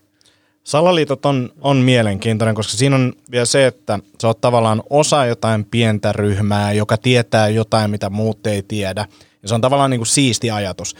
Ja sitten se on vielä niin kuin mielenkiintoinen siinä mielessä, että, että sitten kun joku sanoo ja näyttää faktoja, jotka tavallaan todistaa vääräksen, mihin sä uskot, niin totta kai ne sanoo näin, koska salaliitto. Niin kuin, et, et, se on niin kuin, tavallaan ruokkii itse itseään aika hyvin ja toi on niin kuin tosi mones, monella alueella tullut. Siis mä melkein sanoisin, että Maria Nurdin on esimerkki kans salaliitosta, tietynlaisesta salaliitosta, joka oli eilen jossain live-podcastissa ja siis ihan hetken sitä alkua kuuntelin, niin sanoin, että häntä vastustetaan sen takia niin paljon, että ihmiset ei uskalla uskoa totuuteen, joka on silleen vaan, että ei... Niin, Sun version totuudesta. niin, niin, jota sä et oikeastaan pysty faktoilla perustelemaan, niin, niin, niin se, se on tosi mielenkiintoinen, mutta hänellä on iso, iso lauma seuraajia. Mun mielestä oli hyvä, hyvä, hyvä nosto toi, toi totuuden määritelmä. Ja, ja tota, mä tuossa tein GPT-3, joka on tää, tää niinku tällä hetkellä maailman ehkä tämmöinen kehittynein tekoäly, ää, niin tein kysy- kysymyksen, tai itse asiassa näin kysymyksen, jonka toinen oli esittänyt niin kuin siihen, että, että mi, mitä niin kuin GPT-3 mieltä knowledge, termistä knowledge, niin kuin tieto. Ja, ja se määritelmä, mitä se, mitä se tekoäly antoi, oli tosi kiehtova, kun se sanoi, että, että, että niin kuin, ä, ihmisillä on, on niin kuin faktoja, ja ne faktat itse asiassa niin kuin – niillä ei ole semmoista suoraa, suoraa totuusarvoa, vaan ne on faktoja sen takia, että ne on, ne on tota yleisesti jaettuja mielipiteitä. Eli niin kuin faktaksi muodostuu se, joka on saanut riittävän kriittisen massan niin kuin mielipiteitä taakse, niin siitä tulee se fakta. Ja tämä sosiaalinen konstruktio tästä faktasta niin kuin puolesta, että kun sulla on riittävän monta ihmistä sitä mieltä, niin sitten se on fakta, niin on, on niin kuin draivaa tätä koko ajan keskustelua, jolloin jokainen voi valita oman niin kuin tämän faktakokoelmansa, mihin uskoo. Ja tämä on niin kuin, no me, me haluttaisiin tietysti nähdä se, että, että miksei tämmöinen tieteellinen maailmankuva, että, pidetään totuutena jotakin siihen asti, kunnes joku toinen todistaa sen taas vääräksi uudella tutkimuksella ja, ja otetaan niin ne datasta nämä, niin kuin nämä faktat tällä tavalla. Mm. Mutta ihminen ei toimi noin. Me ollaan niin kuin evoluution puolesta niin kuin kulttuurievoluutiossa muokkauduttu siihen, että sellaiset kansat, jotka on uskonut itseään isompiin kollektiivisiin fiktioihin, on pärjänneet paremmin kuin ne, jotka ei usko. Ja jos sä rupeat miettimään tätä käytännössä, niin jos sulla on kaksi kansakuntaa, jotka sotii keskenään, jossain vaikka tuolla tuhansia vuosia sitten – ja toiset uskoo siihen, että ne on Jumalan asialla ja toiset ei usko mihinkään, ne on vain jonkun kuninkas asialla, että mun pitää nyt tehdä mun duunista sotimassa. Niin kumpi noista niin kuin tappelee loppuun asti? Joo. Ne, jotka uskoo siihen, että ne pääsee jonnekin paratiisiin ja saa seitsemän neitsyttä, jos ne niin kuin kuolee. Ja, ja tämän kollektiivinen fiktio, joka ajoi näitä sotureita, niin se johti siihen, että niin kuin ne voitti, jotka usko enemmän ja, ja niin kuin vaikeassa tilanteessa. Ja nyt sitten niin kuin, nyt kun meillä on tämmöiset – perinteiset uskonnot hävi, häviämässä tai vähenemässä niiden kannatukset merkittävästi. Niin kuin, siis kirkon jäsenyys vähenee ja, ja, ja tota, länsimaissa tämä uskonnollisuus yleisesti on laskenut trendillä, niin samaan aikaan nousee nyt tämmöisiä uusia, uusia niin uskonnon korvike niin kuin spiritualismiin liittyviä sitä. Ja mä kutsun neospiritualismi esimerkiksi tämä Burning Man-porukka, joka rakentaa tällaista niin kuin uutta versiota, niin kuin modernia versiota uskonnosta. Ja siinä on jo, mä oon, mä oon tehnyt tässä tämmöisen frameworkin, joka, jolla, jolla mä analysoin sitä, että kuinka pitkälle joku ihminen on siinä, siinä niin kuin omassa hengellisessä heräämisessään tähän uuden maailman uskontoihin. Ja, ja se on toiminut aika hyvin. Mä pystyn aika nopeasti kategorisoimaan, jos joku tulee vastaan niin kuin hänen puheesta, että missä pisteessä mennään. Mä vaan tässä semmoisen vinkin, että se alkaa meditaatiosta. Mutta siis... Okei. Okay. Mielenkiintoinen. Mä mielisin kysyä, että onko CrossFit-uskonto, mutta tota... Voisi tulla sellainen. niin kollektiivinen fiktio, toi oli, toi oli mielenkiintoinen kulma, koska tota, sit se voidaan laajentaa myös yrityskulttuureihin. Ja meillä on tietynlainen tapa toimia, meillä on joku y- yksi missio, mitä me tehdään, me uskotaan siihen kaikki. Me uskotaan, että me ollaan tekemässä maailman parasta peliä, mutta sitten toisaalta vähän kalvaa se, että silloin tehdään lapsilla rahaa, niin kuin lasten pelaamisen rahaa ja näin poispäin. Se on vähän niin, mutta että me silti me, meillä on niin kuin yhteinen asia, mihin me uskotaan ja uskotaan siihen samalla tapaa tai suurin, suurin osa uskoo samalla tapaa. Todella mielenkiintoinen kulma. Uh, ja, ja joskus olisi kiva kuulla tuosta tuota sun frameworkista kyllä lisää, toi, toi, oli, toi oli mielenkiintoinen. Uh, miten sä näet, kun miettii sille uskontoja, uh, ja mihin suuntaan ne on, ne on menossa? Onko tulossa, niin kuin, että, että onko uskonnot kehittymässä? Koska sitä mä oon pohtinut paljon, että hengellisyys just meditaation kautta ja kaikki tällaiset on niin kuin lisääntynyt. Burning Man varmasti yhtenä esimerkkinä, se Suomessa vaan vaikuta kovin moneen. Mä luulen, että täältä on joku 50 tyyppiä käynyt siellä. Niin, niin onko uskonnot kehittymässä ja mihin suuntaan ne on kehittymässä? Koska mun silmiin tuntuu, että tai korvi kuulostaa siltä, että niin kuin nämä NS-perinteiset uskonnot on ehkä jollain tapaa väistymässä. Niin, mehän nähdään uutisissa vain aina päiviräsäsjutut negatiivisessa valossa riippumatta mm. siitä. Se on niin kuin, sanotaan näin, että sillä on varmaan joku sellainen pieni porukka, joka sen näkee positiivisessa valossa, mutta mä sanoisin, että Suomessa on, on sellainen yksi yhteinen vihollinen, ainakin näyttäisi olevan niin ainakin, mulla ei ole kovin montaa kuplaa, jossa se yhteinen vihollinen olevan, se on Päivi, joka tulee aina sanomaan kaikkeen ei. Kaikki on kielletty. Mutta siis äh, mun mielestä niin kuin, siis kaikkina vuosisatoina ja tuhansina siis äh, niin kuin nämä uskonnot ja kirkot on kehittynyt. Ja ne on, ne on aina kehittynyt vastaamaan sen hetkistä maailmankuvaa ja tilannetta jollakin tasolla. Ja, ja se kehitys jatkuu. Äh, musta vähän tuntuu, että nyt on semmoinen vaihe menossa tässä uskonnoissa, että, että niin, niin tämä tämmöinen niin kuin kollektiivinen kokoontuminen niin kuin sen ympärillä niin kuin tämmöisen hyvin strukturoidun niin kuin riitin kautta on vähentynyt – ja ihmiset haluaa enemmän henkilökohtaisia kokemuksia ja niitä haetaan sitten niin kuin esimerkiksi niin kuin meditaatiolla niin kuin haetaan semmoisia niin kokemuksia, jossa irtaudutaan omasta, omasta kehosta ja mielestä ja haetaan muilla muillakin tavoilla. Ja mun käsityksen mukaan niin tällaiset niin kuin, mitä mä sanoisin, että oma itse niin kuin itsen niin kuin henkisiksi määrittelevät ihmiset niin kuin niiden keskuudessa, niin, niin tota, tämmöisten psykedeelien käyttö on lisääntynyt. Sam Harris on hyvä esimerkki tällaisesta niin kuin todella tunnetusta älyköstä, joka advokoi psykedeelien puolesta, sanoo, että se on niin kuin tietoisuuden hallintaa. Sekin on yksi tapa niin kuin näille ihmisille saada sellaisia kokemuksia, jotka menee ulos tästä nykyisestä todellisuudesta. Eli onhan meillä sisäänrakentunut evolutionäärinen tarve elää pidempään kuin tämä meidän luonnollinen elinkaari on. Ja se näkyy monella eri tavalla sitten tämä tarve, niin kuin se tulee esille monella eri tavalla. Mutta tällainen iso juttu, mikä, mikä, niin kuin, mikä funktio uskonnoilla on ollut ja joka on se ehkä positiivisin funktio ollut se, että kun on määritelty ensin yhteinen vihollinen, niin sen perusteella on saatu aikaiseksi yhteisökohesio, joka yhteisökohesion sisällä luo automaattista luottamusta omiin. Ja tämä automaattinen luottamus omiin niin kuin näkyy, no sitä kutsutaan niin kuin veljes- ja sisarusrakkautena, että, että olet veli ja sisar, koska olet samassa uskossa, äh, mutta niin, niin, ja tähän siis menee kaikkien uskonteille, että hindut sanoo sitä ja muslimit sanoo sitä, kristityt sanoo sitä, kaikki sanoo samaa niin kuin silloin, kun ne on tällaisessa niin kuin yhteisessä kokoontumisessa. Ja, ja tämä, tämä niin kuin ehdollinen luottamus, niin se, mä oon sitä, sitä jonkun verran katsonut. Se on tosi kiinnostava sen takia, että, että niin, äh, siinä itse asiassa, vaikka ihmiset ajattelee, että mä oon sen takia luotan tähän ihmiseen, että sillä on samanlainen maailmankuva kuin minulla. Totuus on se, että ei sillä oikeasti ole. Mm. Ja se, miksi me, miksi me niin kuin koetaan, että sillä on, on se, että meidän ulkoiset signaalit on samanlaisia. Eli se on se suurin syy, miksi uskonno, uskonnollis, niin kuin eri uskonnoissa on tämmöisiä symboleita. Sanotaan, että muslimeilla, niin kuin musliminaisilla on tämä burka tai nikab tai joku, mitä nyt sitten käyttääkin. Tämä, tämä niin kuin uskonnollinen symboli heti osoittaa muille musliminaisille, että tuossa on toinen muslimi. Ja, ja sen takia ne naiset itse pitää yllä sitä traditioa, koska se niin kuin erottaa heidät massasta. Ja, ja tämä on niin kuin tosi, tosi kiinnostava tämä ilmiö. Otan toisen esimerkin. Mä kasvoin itse siis lestadiolaisperheessä – ja, ja mulla on niin siinä mielessä hyvä käsitys tämä herätysliikkeesi. Mä en ole millään tavalla itse uskonnollinen. Ää, en ehkä, no sanotaan, että mun, mun kaverit pitää mua niin spirituaalisena, mutta mä en ole sillä tavalla spirituaalinen, että se olisi niin uskonnollinen asia. Että mä pidän itseni hyvin niin kuin selkeästi agnostikkona. Ää, mutta jos me nyt otan kantaa tuohon yhteensä, niin siis tällainen asia kuin korvakorut.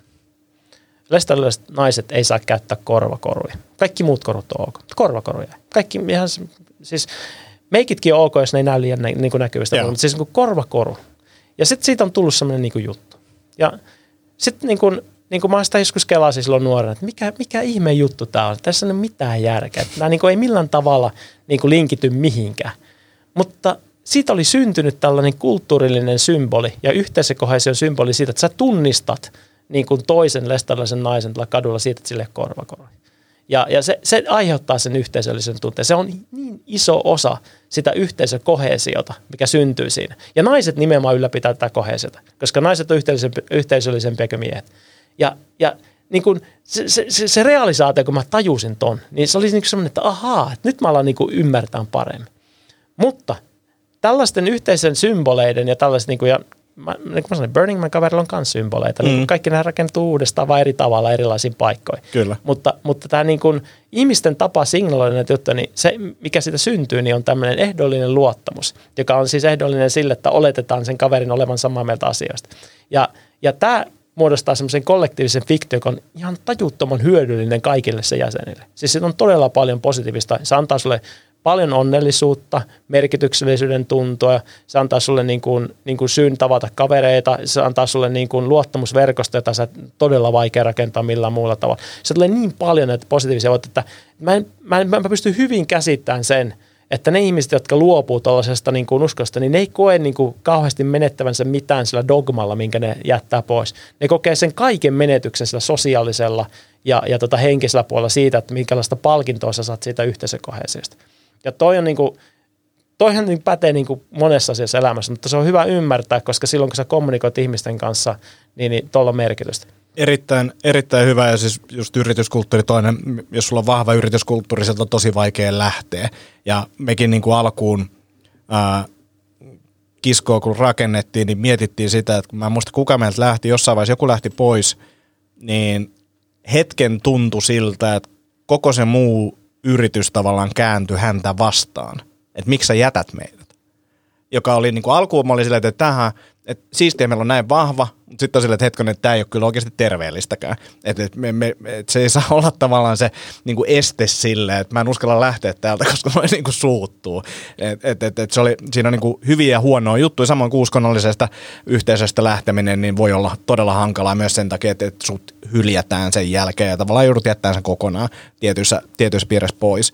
Ää, mielenkiintoista, tämä on aikamoinen sivupolku, mutta tota, Mä, mä käännän Niin. sen takaisin Joo. tähän niin asiaan. Eli, ei, mulla, mulla on vielä toinen sivupolku, mutta käännä vaan. Joo. eli, eli se, mitä mä tällä tarkoitan, mm. se, että, että niin kuin, meillä on ollut näitä tällaisia heimoja aina, ja ne on niin kuin ollut aikaisemmin ehkä enemmän tämmöisten uskontojen, uskontojen niin kuin dominoivia ja tällaisten erilaisten niin kuin liikkeiden. Sillä tavalla on rakentunut se, niin kuin se totuus ja se oma, omat faktat ja oma totuus. Ja, ja nyt, nyt sitten kun katson tätä maailmaa, niin enää filteri, monet sanoo, että filterikuplat niin kuin, äh, on mahdollistanut paljon niin kuin, mitä mä sanoisin, että sen sijaan, että ne tämmöisiä paikallisia niin kuin kyläyhteisöjä, jossa kaikki menee kirkkoon sunnuntaina, niin sen sijaan nyt meillä on tällaisia niin kuin globaaleja nichejä, niin kuin että sulla on kemikaalivanoihin uskovat globaalisti ja, ja sitten sulla on niin kuin jotain tällaisia niin kuin rokotevastaisia globaalisti. Ja toki niistä syntyy niitä paikallisyhteisöjäkin, mutta se mun pointti on tässä se, että sä voit ottaa melkein minkä tahansa asian. Mm. Niin kuin, että sä oot fanaatikko jostakin todella ekstreme erikoisesta asiasta, mutta siihen löytyy riittävä kriittinen massa muita, jotka on samaa mieltä, jolloin saadaan se yhteisö aikaiseksi. Ja näiden yhteisön dynamiikka ja se niiden niin kuin, tapa niin kuin ruveta organisoitumaan, niin rupeaa nämä muistuttamaan aika paljon sitä vanhaa. Ja silloin sä pystyt ottamaan, oppimaan siitä vanhasta, mitä aikaisemmin oli, ja hyödyntää sitä tässä uudessa. Ja mä hyödynnän tätä tosi paljon omassa algoritmin vaikuttamisessa. Näin, näin, kun, mä tiedän niitä avaintermejä, mä ymmärrän niin kuin, tiettyjä tapoja, sanoja, asioita, ja mä tiputtelen niitä niin kuin, niihin mun omiin niin kuin, sosiaalisen median postauksiin. Mun, jotkut mun kaverit, jotka tiedät, että mä teen sitä, niin monesti etsii sieltä, että mitähän se nyt poukkasi, minne, mille, mitä se teki tässä nyt oikeasti. Ja, ja tämä niin kuin, kun, siis mä sanon, että mä oon saanut siis semmoisia postauksia, joissa on niinku tuhansia jakoja ja muuta niinku just vaan tehtyä sillä, että mä oon poukkaillut oikeisiin niinku kupliin tässä. Mä oon testannut sitä aika paljon. Mä en tee sitä aktiivisesti itse tänä päivänä enää, niin mä tein 2017 2018 tosi aktiivisesti suoraan omilla tileillä niin sosiaalisessa mediassa. Mulla oli miljoonia lukijoita siellä koko ajan sen takia, kun mä tein sitä aktiivisesti. Mutta mä totesin, että, että niin kuin, musta on paljon siistimpää mennä taustavaikuttajaksi ja ruveta vaikuttaa niihin vaikuttajiin, koska sitten sit se niin amplifioituu tämä juttu paljon isommaksi ja sitä mä teen tänä päivänä paljon enemmän. Ja tuossa on hauska se, että tuossa keskustelusta, mistä tämä syntyi, niin siellä oli aika paljon stand-up-koomikoita, jotka tekee ihan samaa omissa jutuissa. Siellä on pikkujuttuja, mitä sinne laitetaan, jotka aiheuttaa myöhemmin jonkun reaktion, kun yhdistetään asioita ja ne on tosi tarkkaan mietitty. Ja sitten me mentiin itse siihen samaan lankaan. niin kuin, että katsottiin sitä, mutta ei, ja se, sehän on ihan luonnollinen reaktio, mikä siinä tapahtui, ei siinä mennä lankaa, mutta että se oli vaan hauska huomio, koska tässä on hyvin paljon samaa että tosi tarkkaan mietitään ja kokeillaan ja testataan ja sitten sulla alkaa löytyy se, joka tulee sitten jossain vaiheessa luonnostaan ainakin osittain, että okei, tälleen tämä menee tässä mä teen ton jutun ja sitten menee tonne ja näin. On tuossa paljon yhtenäisiä. Siis mä, mä en ole tota ajatellut aikaisemmin, mutta se, että stand-up-koomikoilla niin kun, se, mitä ne yrittää saada aikaiseksi, on herättää nopeita tunnereaktioita ihmisessä. No toki ne tässä tapauksessa keskittyy sen naurupuoleen, joka on kuitenkin tunnereaktio sekin. Mutta käytännössä se niinku niiden naurureaktioiden solisittaaminen, joka niinku tapahtuu siinä, niin sehän on niinku käytännössä tämmöistä vaikuttamista, joka voidaan muuttaa algoritmivaikuttamiseksi netissä ja niinku memejen kautta. Ja jos sä niinku ajattelet sitä tuolla, niin, niin, niin siellä on varmasti hirveästi tämmöisiä keloja ja, ja mekanismeja, joita voidaan hyödyntää tässä nykyalgoritmimaailmassa ja saada niitä hassun hauskaa juttuja lentämään niinku tosi isosti. Kyllä, kyllä ja siis odotan mielenkiinnolla sitä, kun no tekoälyt tekee jo vitsejä ja meemeikä tulee aika helpostikin jo, niin mihin se menee ja mihin kirjoittaminen ylipäänsä menee.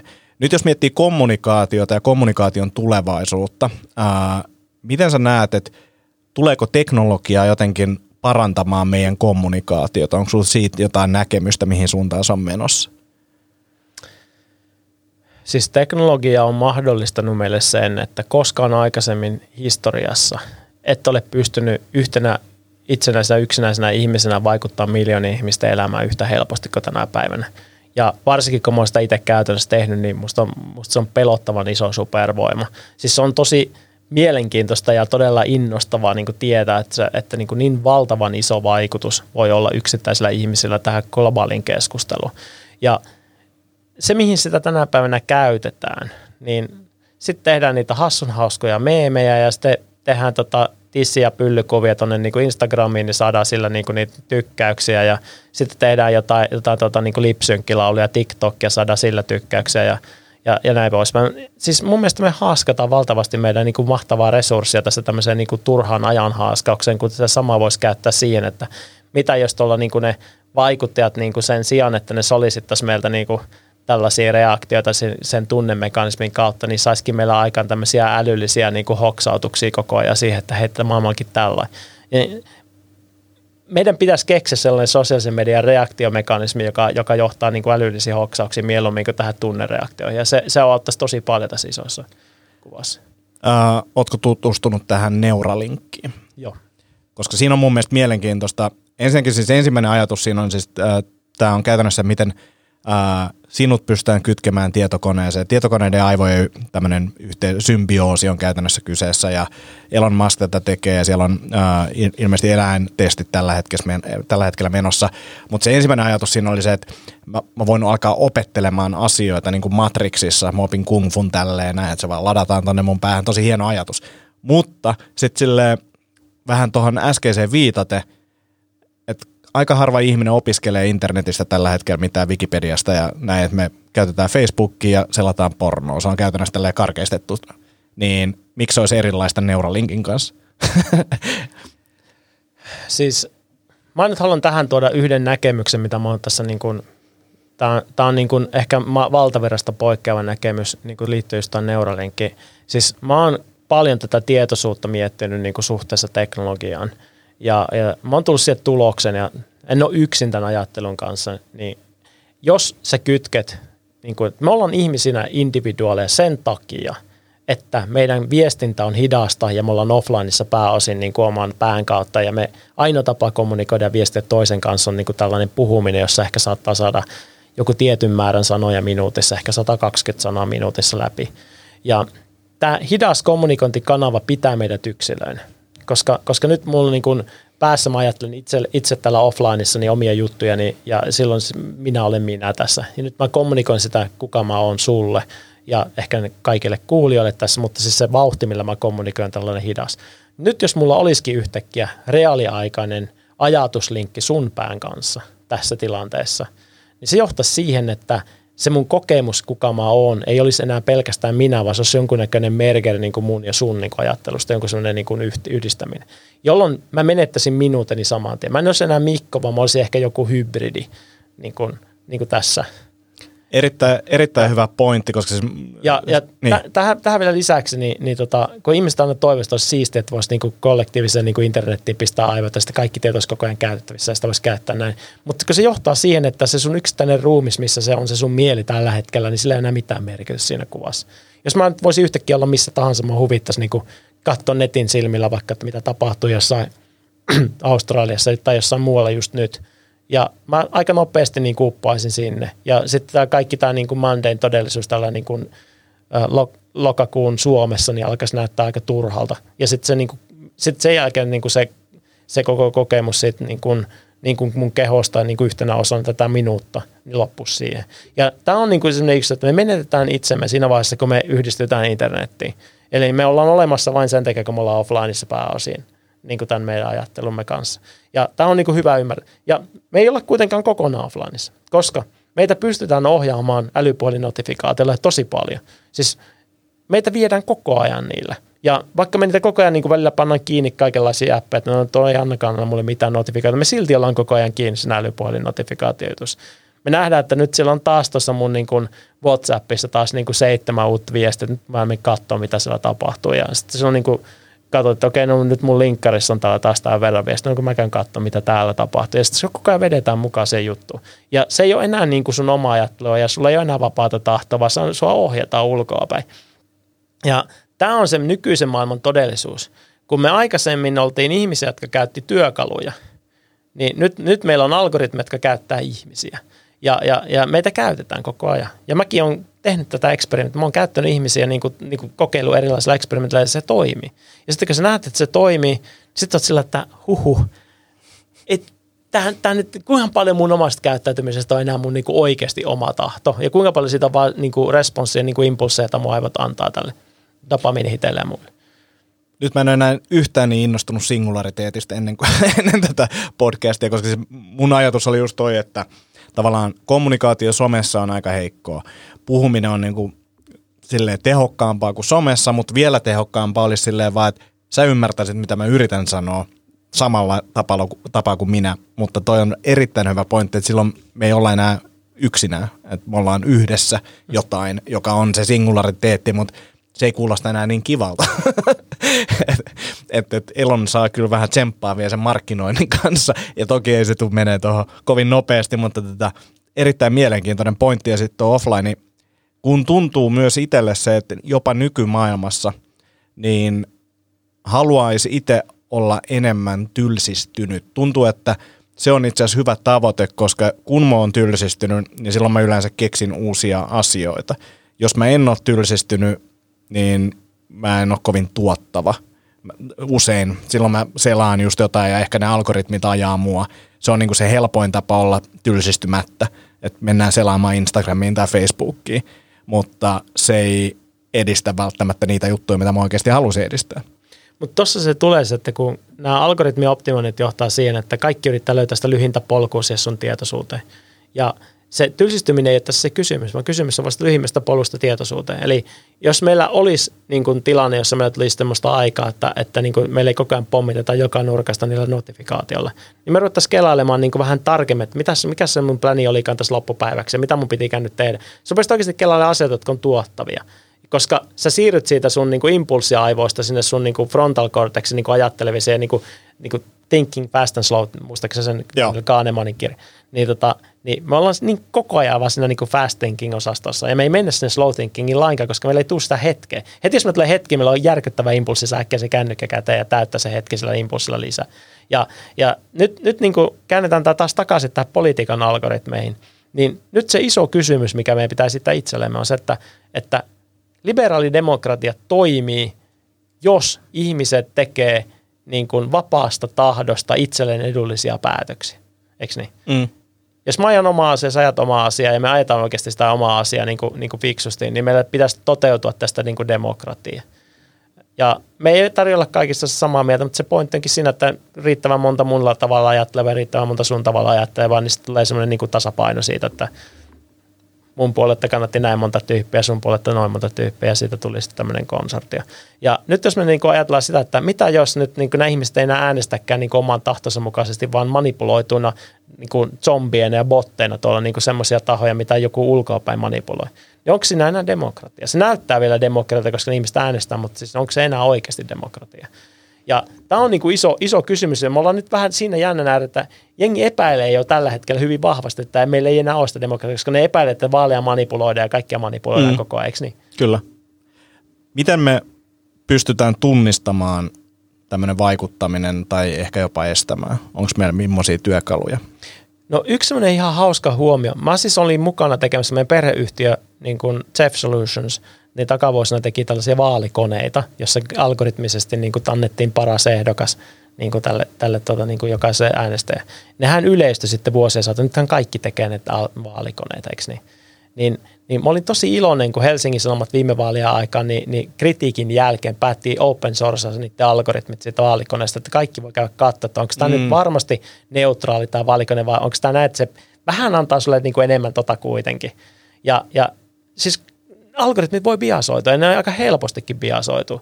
Ja ei me tässä välttämättä huomata, että ne biasoituu. Ja sitten jos ne rupeaa biasoitumaan ja se ihmiset rupeaa tekemään niitä päätöksiä vaalikoneiden perusteella, niin se rupeaa ohjaamaan demokratiaa, eikö niin? Kyllä. Ei me edes huomata sitä. Me vaan, että no tässä oli ihan hyvän näköinen ehdokas. Mutta tuossa oli voinut joku toinenkin ehdokas, joka oli ihan yhtä hyvä, mutta se nyt se pikkusen näytti eri tavalla nyt tämä, niin kuin tämän matchin tässä. Ja, ja tämä on niin kuin yksi, yksi niin kuin tämmöinen konkreettinen esimerkki siitä, miten teknologia tulee mukaan tähän meidän va, niin kuin päätöksentekoon ja vaikuttamiseen. Äh, jos sä haluat niin kuin oikeasti niin, niin ajaa sun omaa asiaa niin kuin vaaleissa, niin, niin se tässä nykytilanteessa niin se ongelma on se, että, että niin kun sun oma asia nyt on se, mikä, minkä se filterikupla filteröi sulle, joka saattaa olla aika ekstreme versio siitä, mitä sun oikeasti kannattaisi ajatella asioista. Eli sä oot ajautunut johonkin laitaan niin tämän niin manipuloinnin tuloksena. Jos sä nyt ajat omaa asiaa sillä ekstreme laidalla, niin se voi ehkä johtaa jopa huonoihin lopputuloksiin yhteiskunnan kannalta. Niin se kannattaa ajatella sillä, että onko mä valmis tekemään mitään kompromisseja. Ja mitkä mm. ne kompromissit on, mitä mä oon valmis tekemään. Ja, ja jos mä en ole valmis tekemään kompromisseja, niin miksi? Niin kuin, mikä, siinä, mikä tässä on niin iso ongelma, että, että, että, niin kuin, että voiko olla, ma- siis se oikeastaan se kysymys on, että onko mahdollista, että 75 tai 80, 90 prosenttia kaikista muista ihmisistä on koko ajan väärässä ja mä oon oikeassa koko ajan. Niin kuin sehän periaatteessa vaatii tota, että sä et voi hyväksyä kompromisseja. Kyllä, kyllä. Ja toi on, toi on mielenkiintoinen myös, niin jos miettii vaaleissa ehdokkaan valintaa ja kompromisseja, niin itse ainakin kun täytän vaalikonetta, niin mulla on tietyt jutut tuntuu, että ne on ehkä jopa ääripainottuneita, että ne voisi olla jossain muualla. Ja riippuu, että mikä se vaihtoehto on, että mihin tämä nyt vaihdettaisiin. Tavallaan, että se, että sä käyt yhden kysymyspatteriston läpi ja laitat sinne yhdestä viiteen, että mitä mieltä sä oot niistä, ja sitten tulee tulos. Mutta sitten pitäisi tulla vielä silleen, että hei, että jos oot valmis neuvottelemaan näistä asioista, niin kuin mitä politiikka yleensä toimii, jos oot valmis neuvottelemaan näistä, niin sitten myös nämä voisi tapahtua, ja tämä voisi olla se, että myöskään ehkä, niin kuin, eh, ehkä vaalikoneetkin voisi jollain tapaa kehittyä ja mennä eteenpäin siinä mielessä. Toi on tosi tärkeä, tärkeä huomioida, että vaalikoneiden kysymyksen asettelulla pystytään todella paljon vaikuttaa lopputuloksiin. Että jos sä teet sen vaalikoneen, että siinä kolme ensimmäistä kysymystä on, että eri kulmilta kysytty, mitä sä oot mieltä ollut maahanmuuttajaraiskauksista, sitten sen jälkeen mennään muihin asioihin, niin kyllä sillä on varmasti jo jonkunnäköistä psykologista vaikutusta siinä vaalikoneen hetkellä, kun sä vastat niihin kysymyksiin. Vaikka on pelkästään kysymyksiä. Mm. Mun pointti on se, että kysymyksen valinnallakin vaikutetaan niin kuin tällaisessa tilanteessa. Kyllä. Ja sen takia niin kuin, tosi tarkkana sen kanssa, että mitkä on ne asiat, mitä, mitä jengiä kiinnostaa.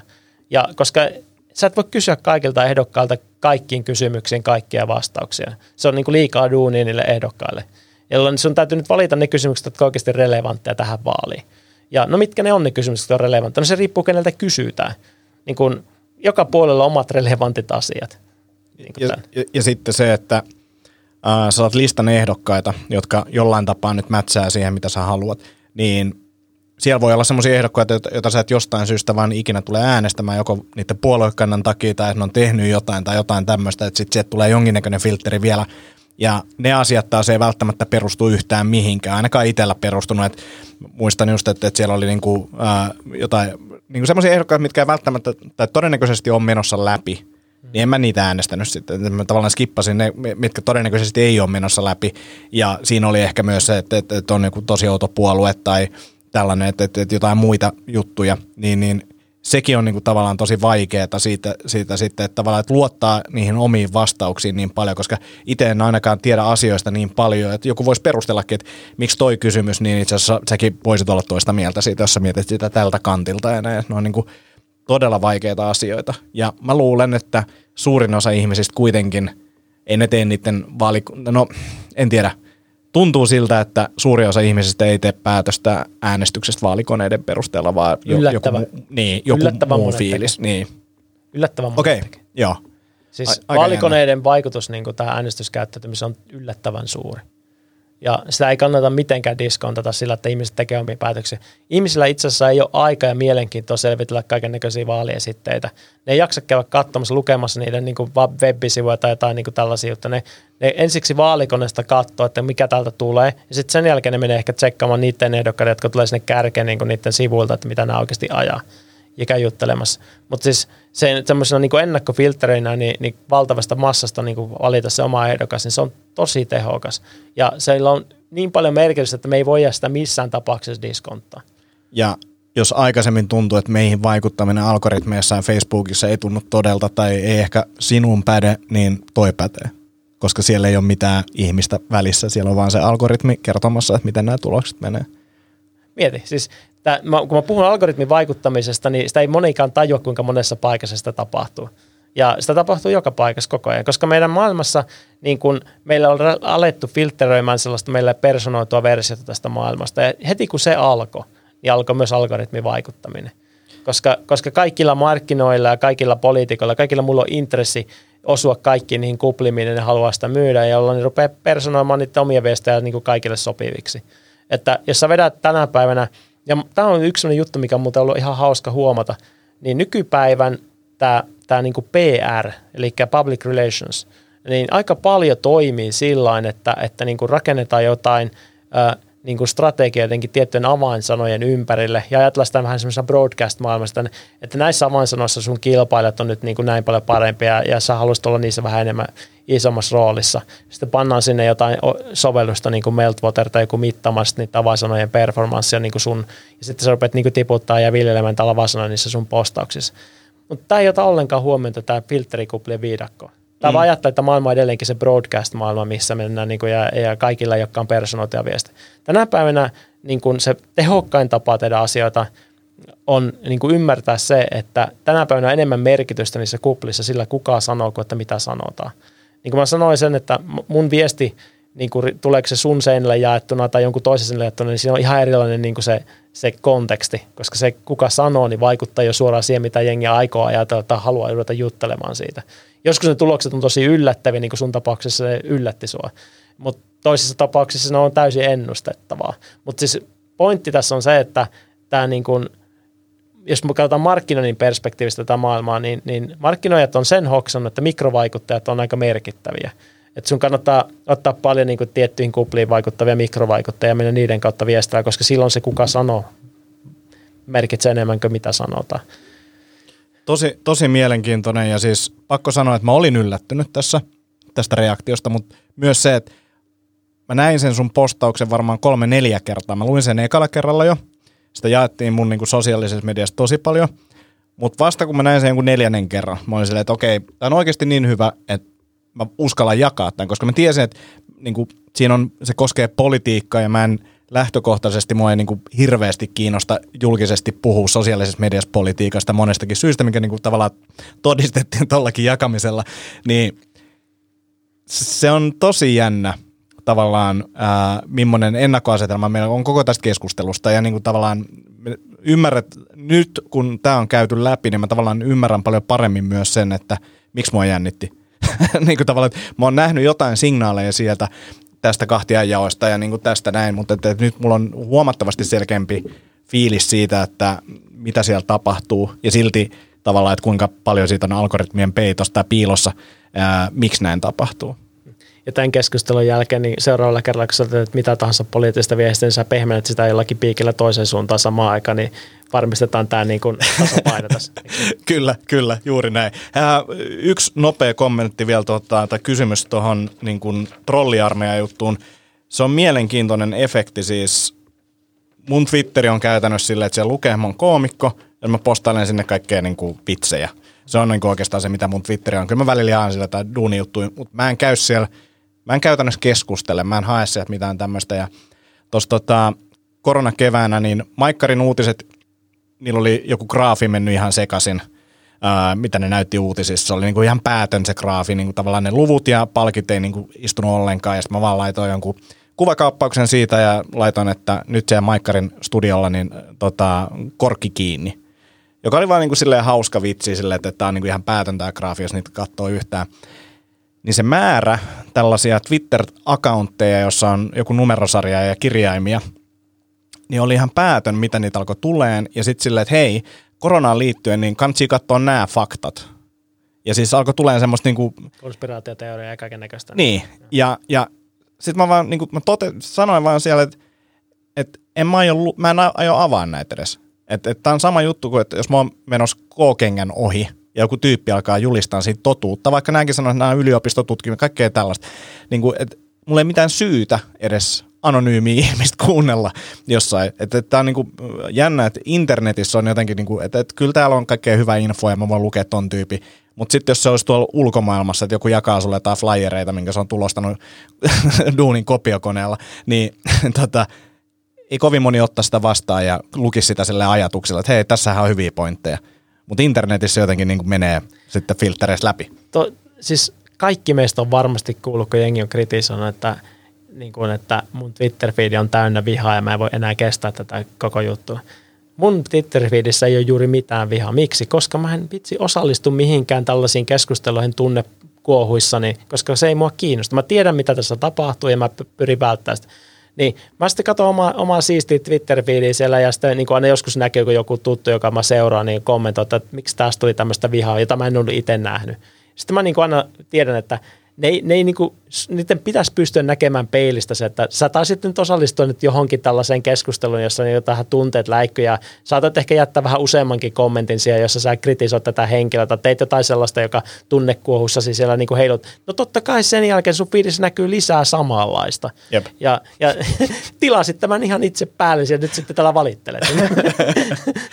Ai, ai, ai. Että toi, toi on loppupeleistä aika helppoa, niin kun tässä rupeat miettimään, että haluatko välttää vihaa Twitterissä. No, älä osallistu sellaisiin keskusteluihin, jotka siihen suuntaan johtaa, niin sulla ei näe mm. ikinä niitä. Joo, ne... joo, ei ole mitään syytä. Tavallaan se, mitä tuossa käytiin jo läpi, niin se mielipiteen va- muuttaminen internetkeskustelussa, varsinkin Twitterissä, aika lailla mahdotonta. Niin miksi osallistuu? Muuta kuin ehkä kuitata jollain vitsillä se tai tehdä jotain niin kuin hauskaa siitä, jos se, jos se ruokkii sun niin kuin iloa. Kaikista huvittavinta, mutta taas tänään viimeksi, niin näitä tulee koko ajan. Siis mä osallistun keskusteluihin Twitterissä, eli mä, mä niin kuin tykkään myös keskustella.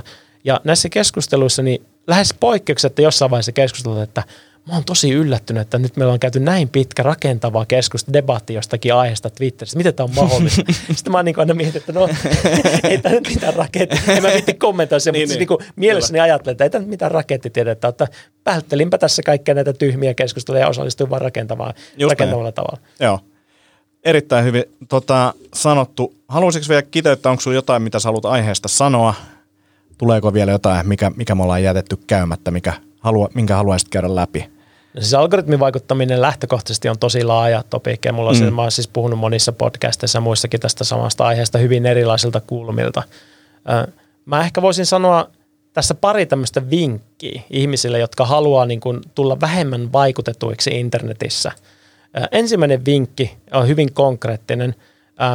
Tämä on tosi, tosi ekstreme vinkki niin kuin sillä niin kuin käyttäytymisen puolesta. Vaihda sun vakio tota, hakukone sun niin kuin selaimissa start pageiksi – semmoinen kuin startpage.com. Vaiha se kaikkiin sun niin kuin mobiiliin ja vaiha se sun niin kuin siinä tietokoneella pääselaimeksi ja käytä vaan sitä. No miksi? Startpage näyttää Googlen hakutulokset, mutta se anonymisoi ne. Siinä ei tule mitään filtteribiasta. Se anonymisoi se myös sun niin kuin kaikki hautat, että Google ei tiedä, kuka siellä hakee.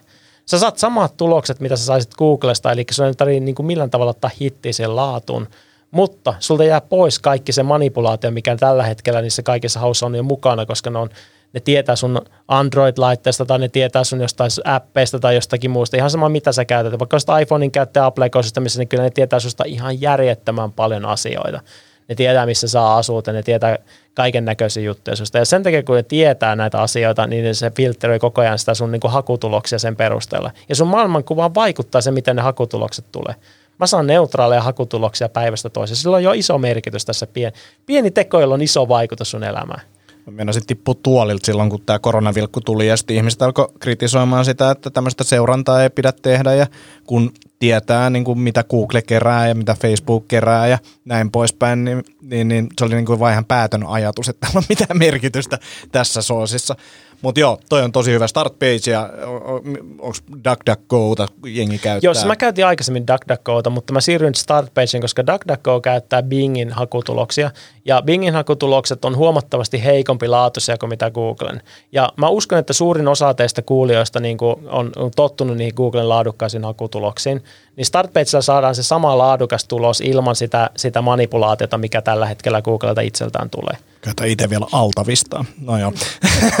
Mutta mut toi on niinku semmoinen hyvä ja helppo askel. Siis ton pystyy kaikki tekemään. Ja pelkästään vaan tekemällä tonnissa päästä eroon niinku isosta määrästä manipulaatiota. Joo, Google ei varmasti tykkää tästä neuvosta, mutta siis niinku, niin kuin lähtökohtaisesti just tällaiset liikut on tärkeitä. Mä oon tehnyt, oon tehnyt paljon muitakin tällaisia isoja muutoksia mun, mun niin kuin sovelluksiin ja, ja mun selaimella. Mulla on Firefox mun pääselaimena.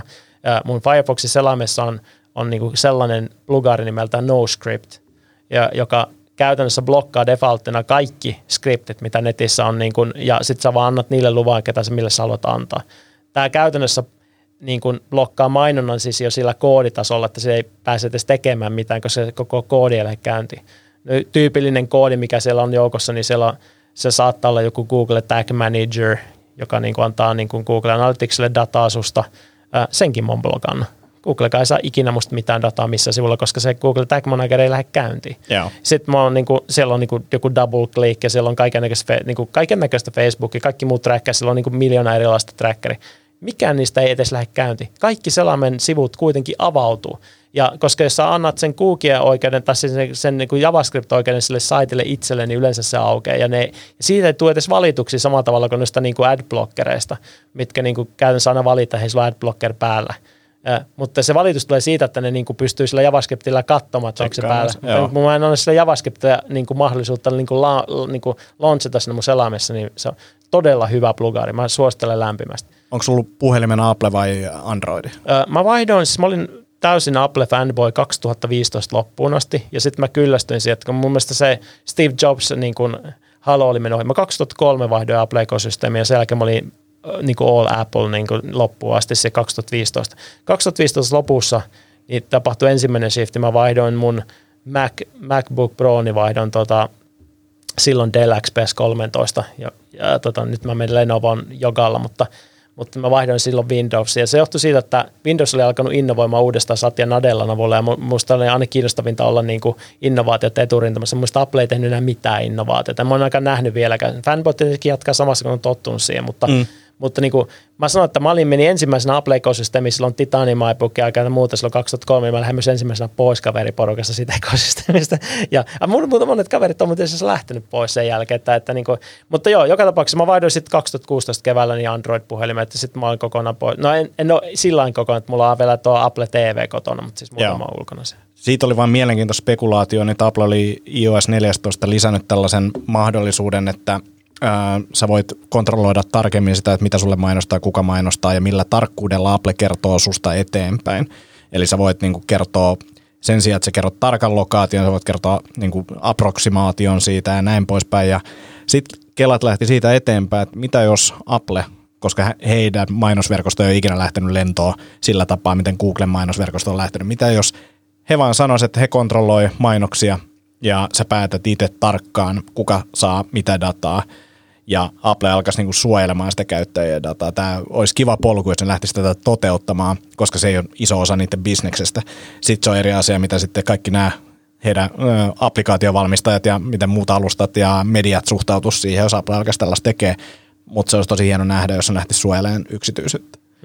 Toinen juttu vielä, yksi sellainen kakkosvinkki. Siis Firefoxissa on niin kuin semmoinen niin kuin, äh, toiminnallisuus nimeltä multi-page containers. Ja, ja tämä niin kuin – tämä niin kuin container-malli Firefoxissa se, että sä voit tehdä Facebookille oman containeri, Googlelle oman containeri, Twitterille oman containeri, LinkedInille oman containeri. Mä oon tehnyt nämä kaikille. Mä oon nähnyt tämän vaivan.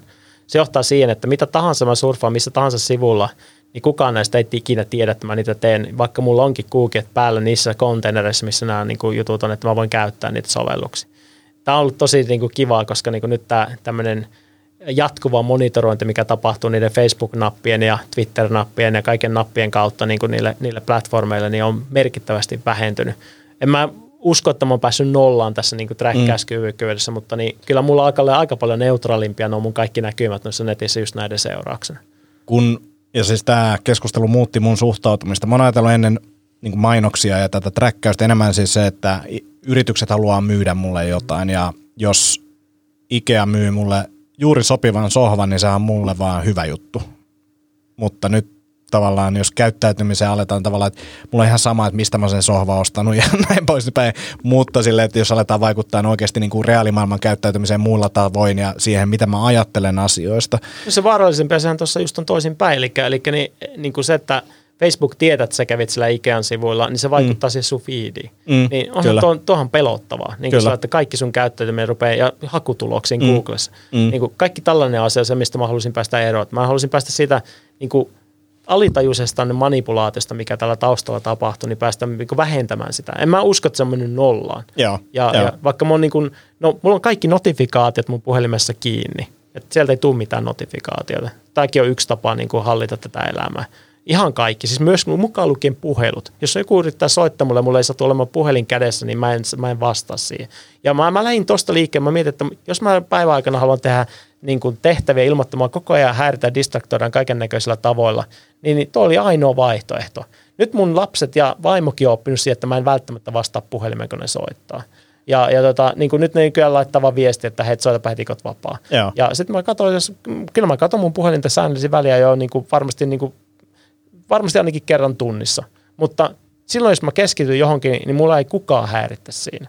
Mulla on pitkään ollut äänettömällä ja notifikaatiot suuresta osasta applikaatioista pois. Mutta hyvä esimerkki oli se, mä siis eilen oli kävelylenkillä, kuuntelin Indistractable-kirjaa, missä puhuttiin just näistä asioista. Ja, Distraktoidut siitä. no joo, ja sitten sit mä olin silleen, sit mä aloin pohtiin silleen, että miksi, miksi mulla on niinku Instagramissa, miksi mulla on notifikaatiot Instagramissa. Ja mun meni oikeasti siitä hetkestä, kun mä aloin pohtimaan sitä, että, että uskallanko mä laittaa ne pois. Siinä lenkillä varmaan 20 minuuttia meni ennen kuin mä uskalsin laittaa ne pois ja Hirveän niin kuin angsti siitä asiasta. Vai? niin, ja mm. ei niinku mitään oikeaa faktaa, että miksi mun pitäisi saada niitä. Addiktio. Niin, Se oli addiktio. mutta se oli, se oli, se oli Siltä siis se tosi pelottava. 20 minuuttia pohdin vain sitä, että uskallas mä laittaa. Sitten mä laitoin ja mitään ei tapahtunut. Niin kuin- Melkein, että lopetanko tupakoinnin. niin, niin.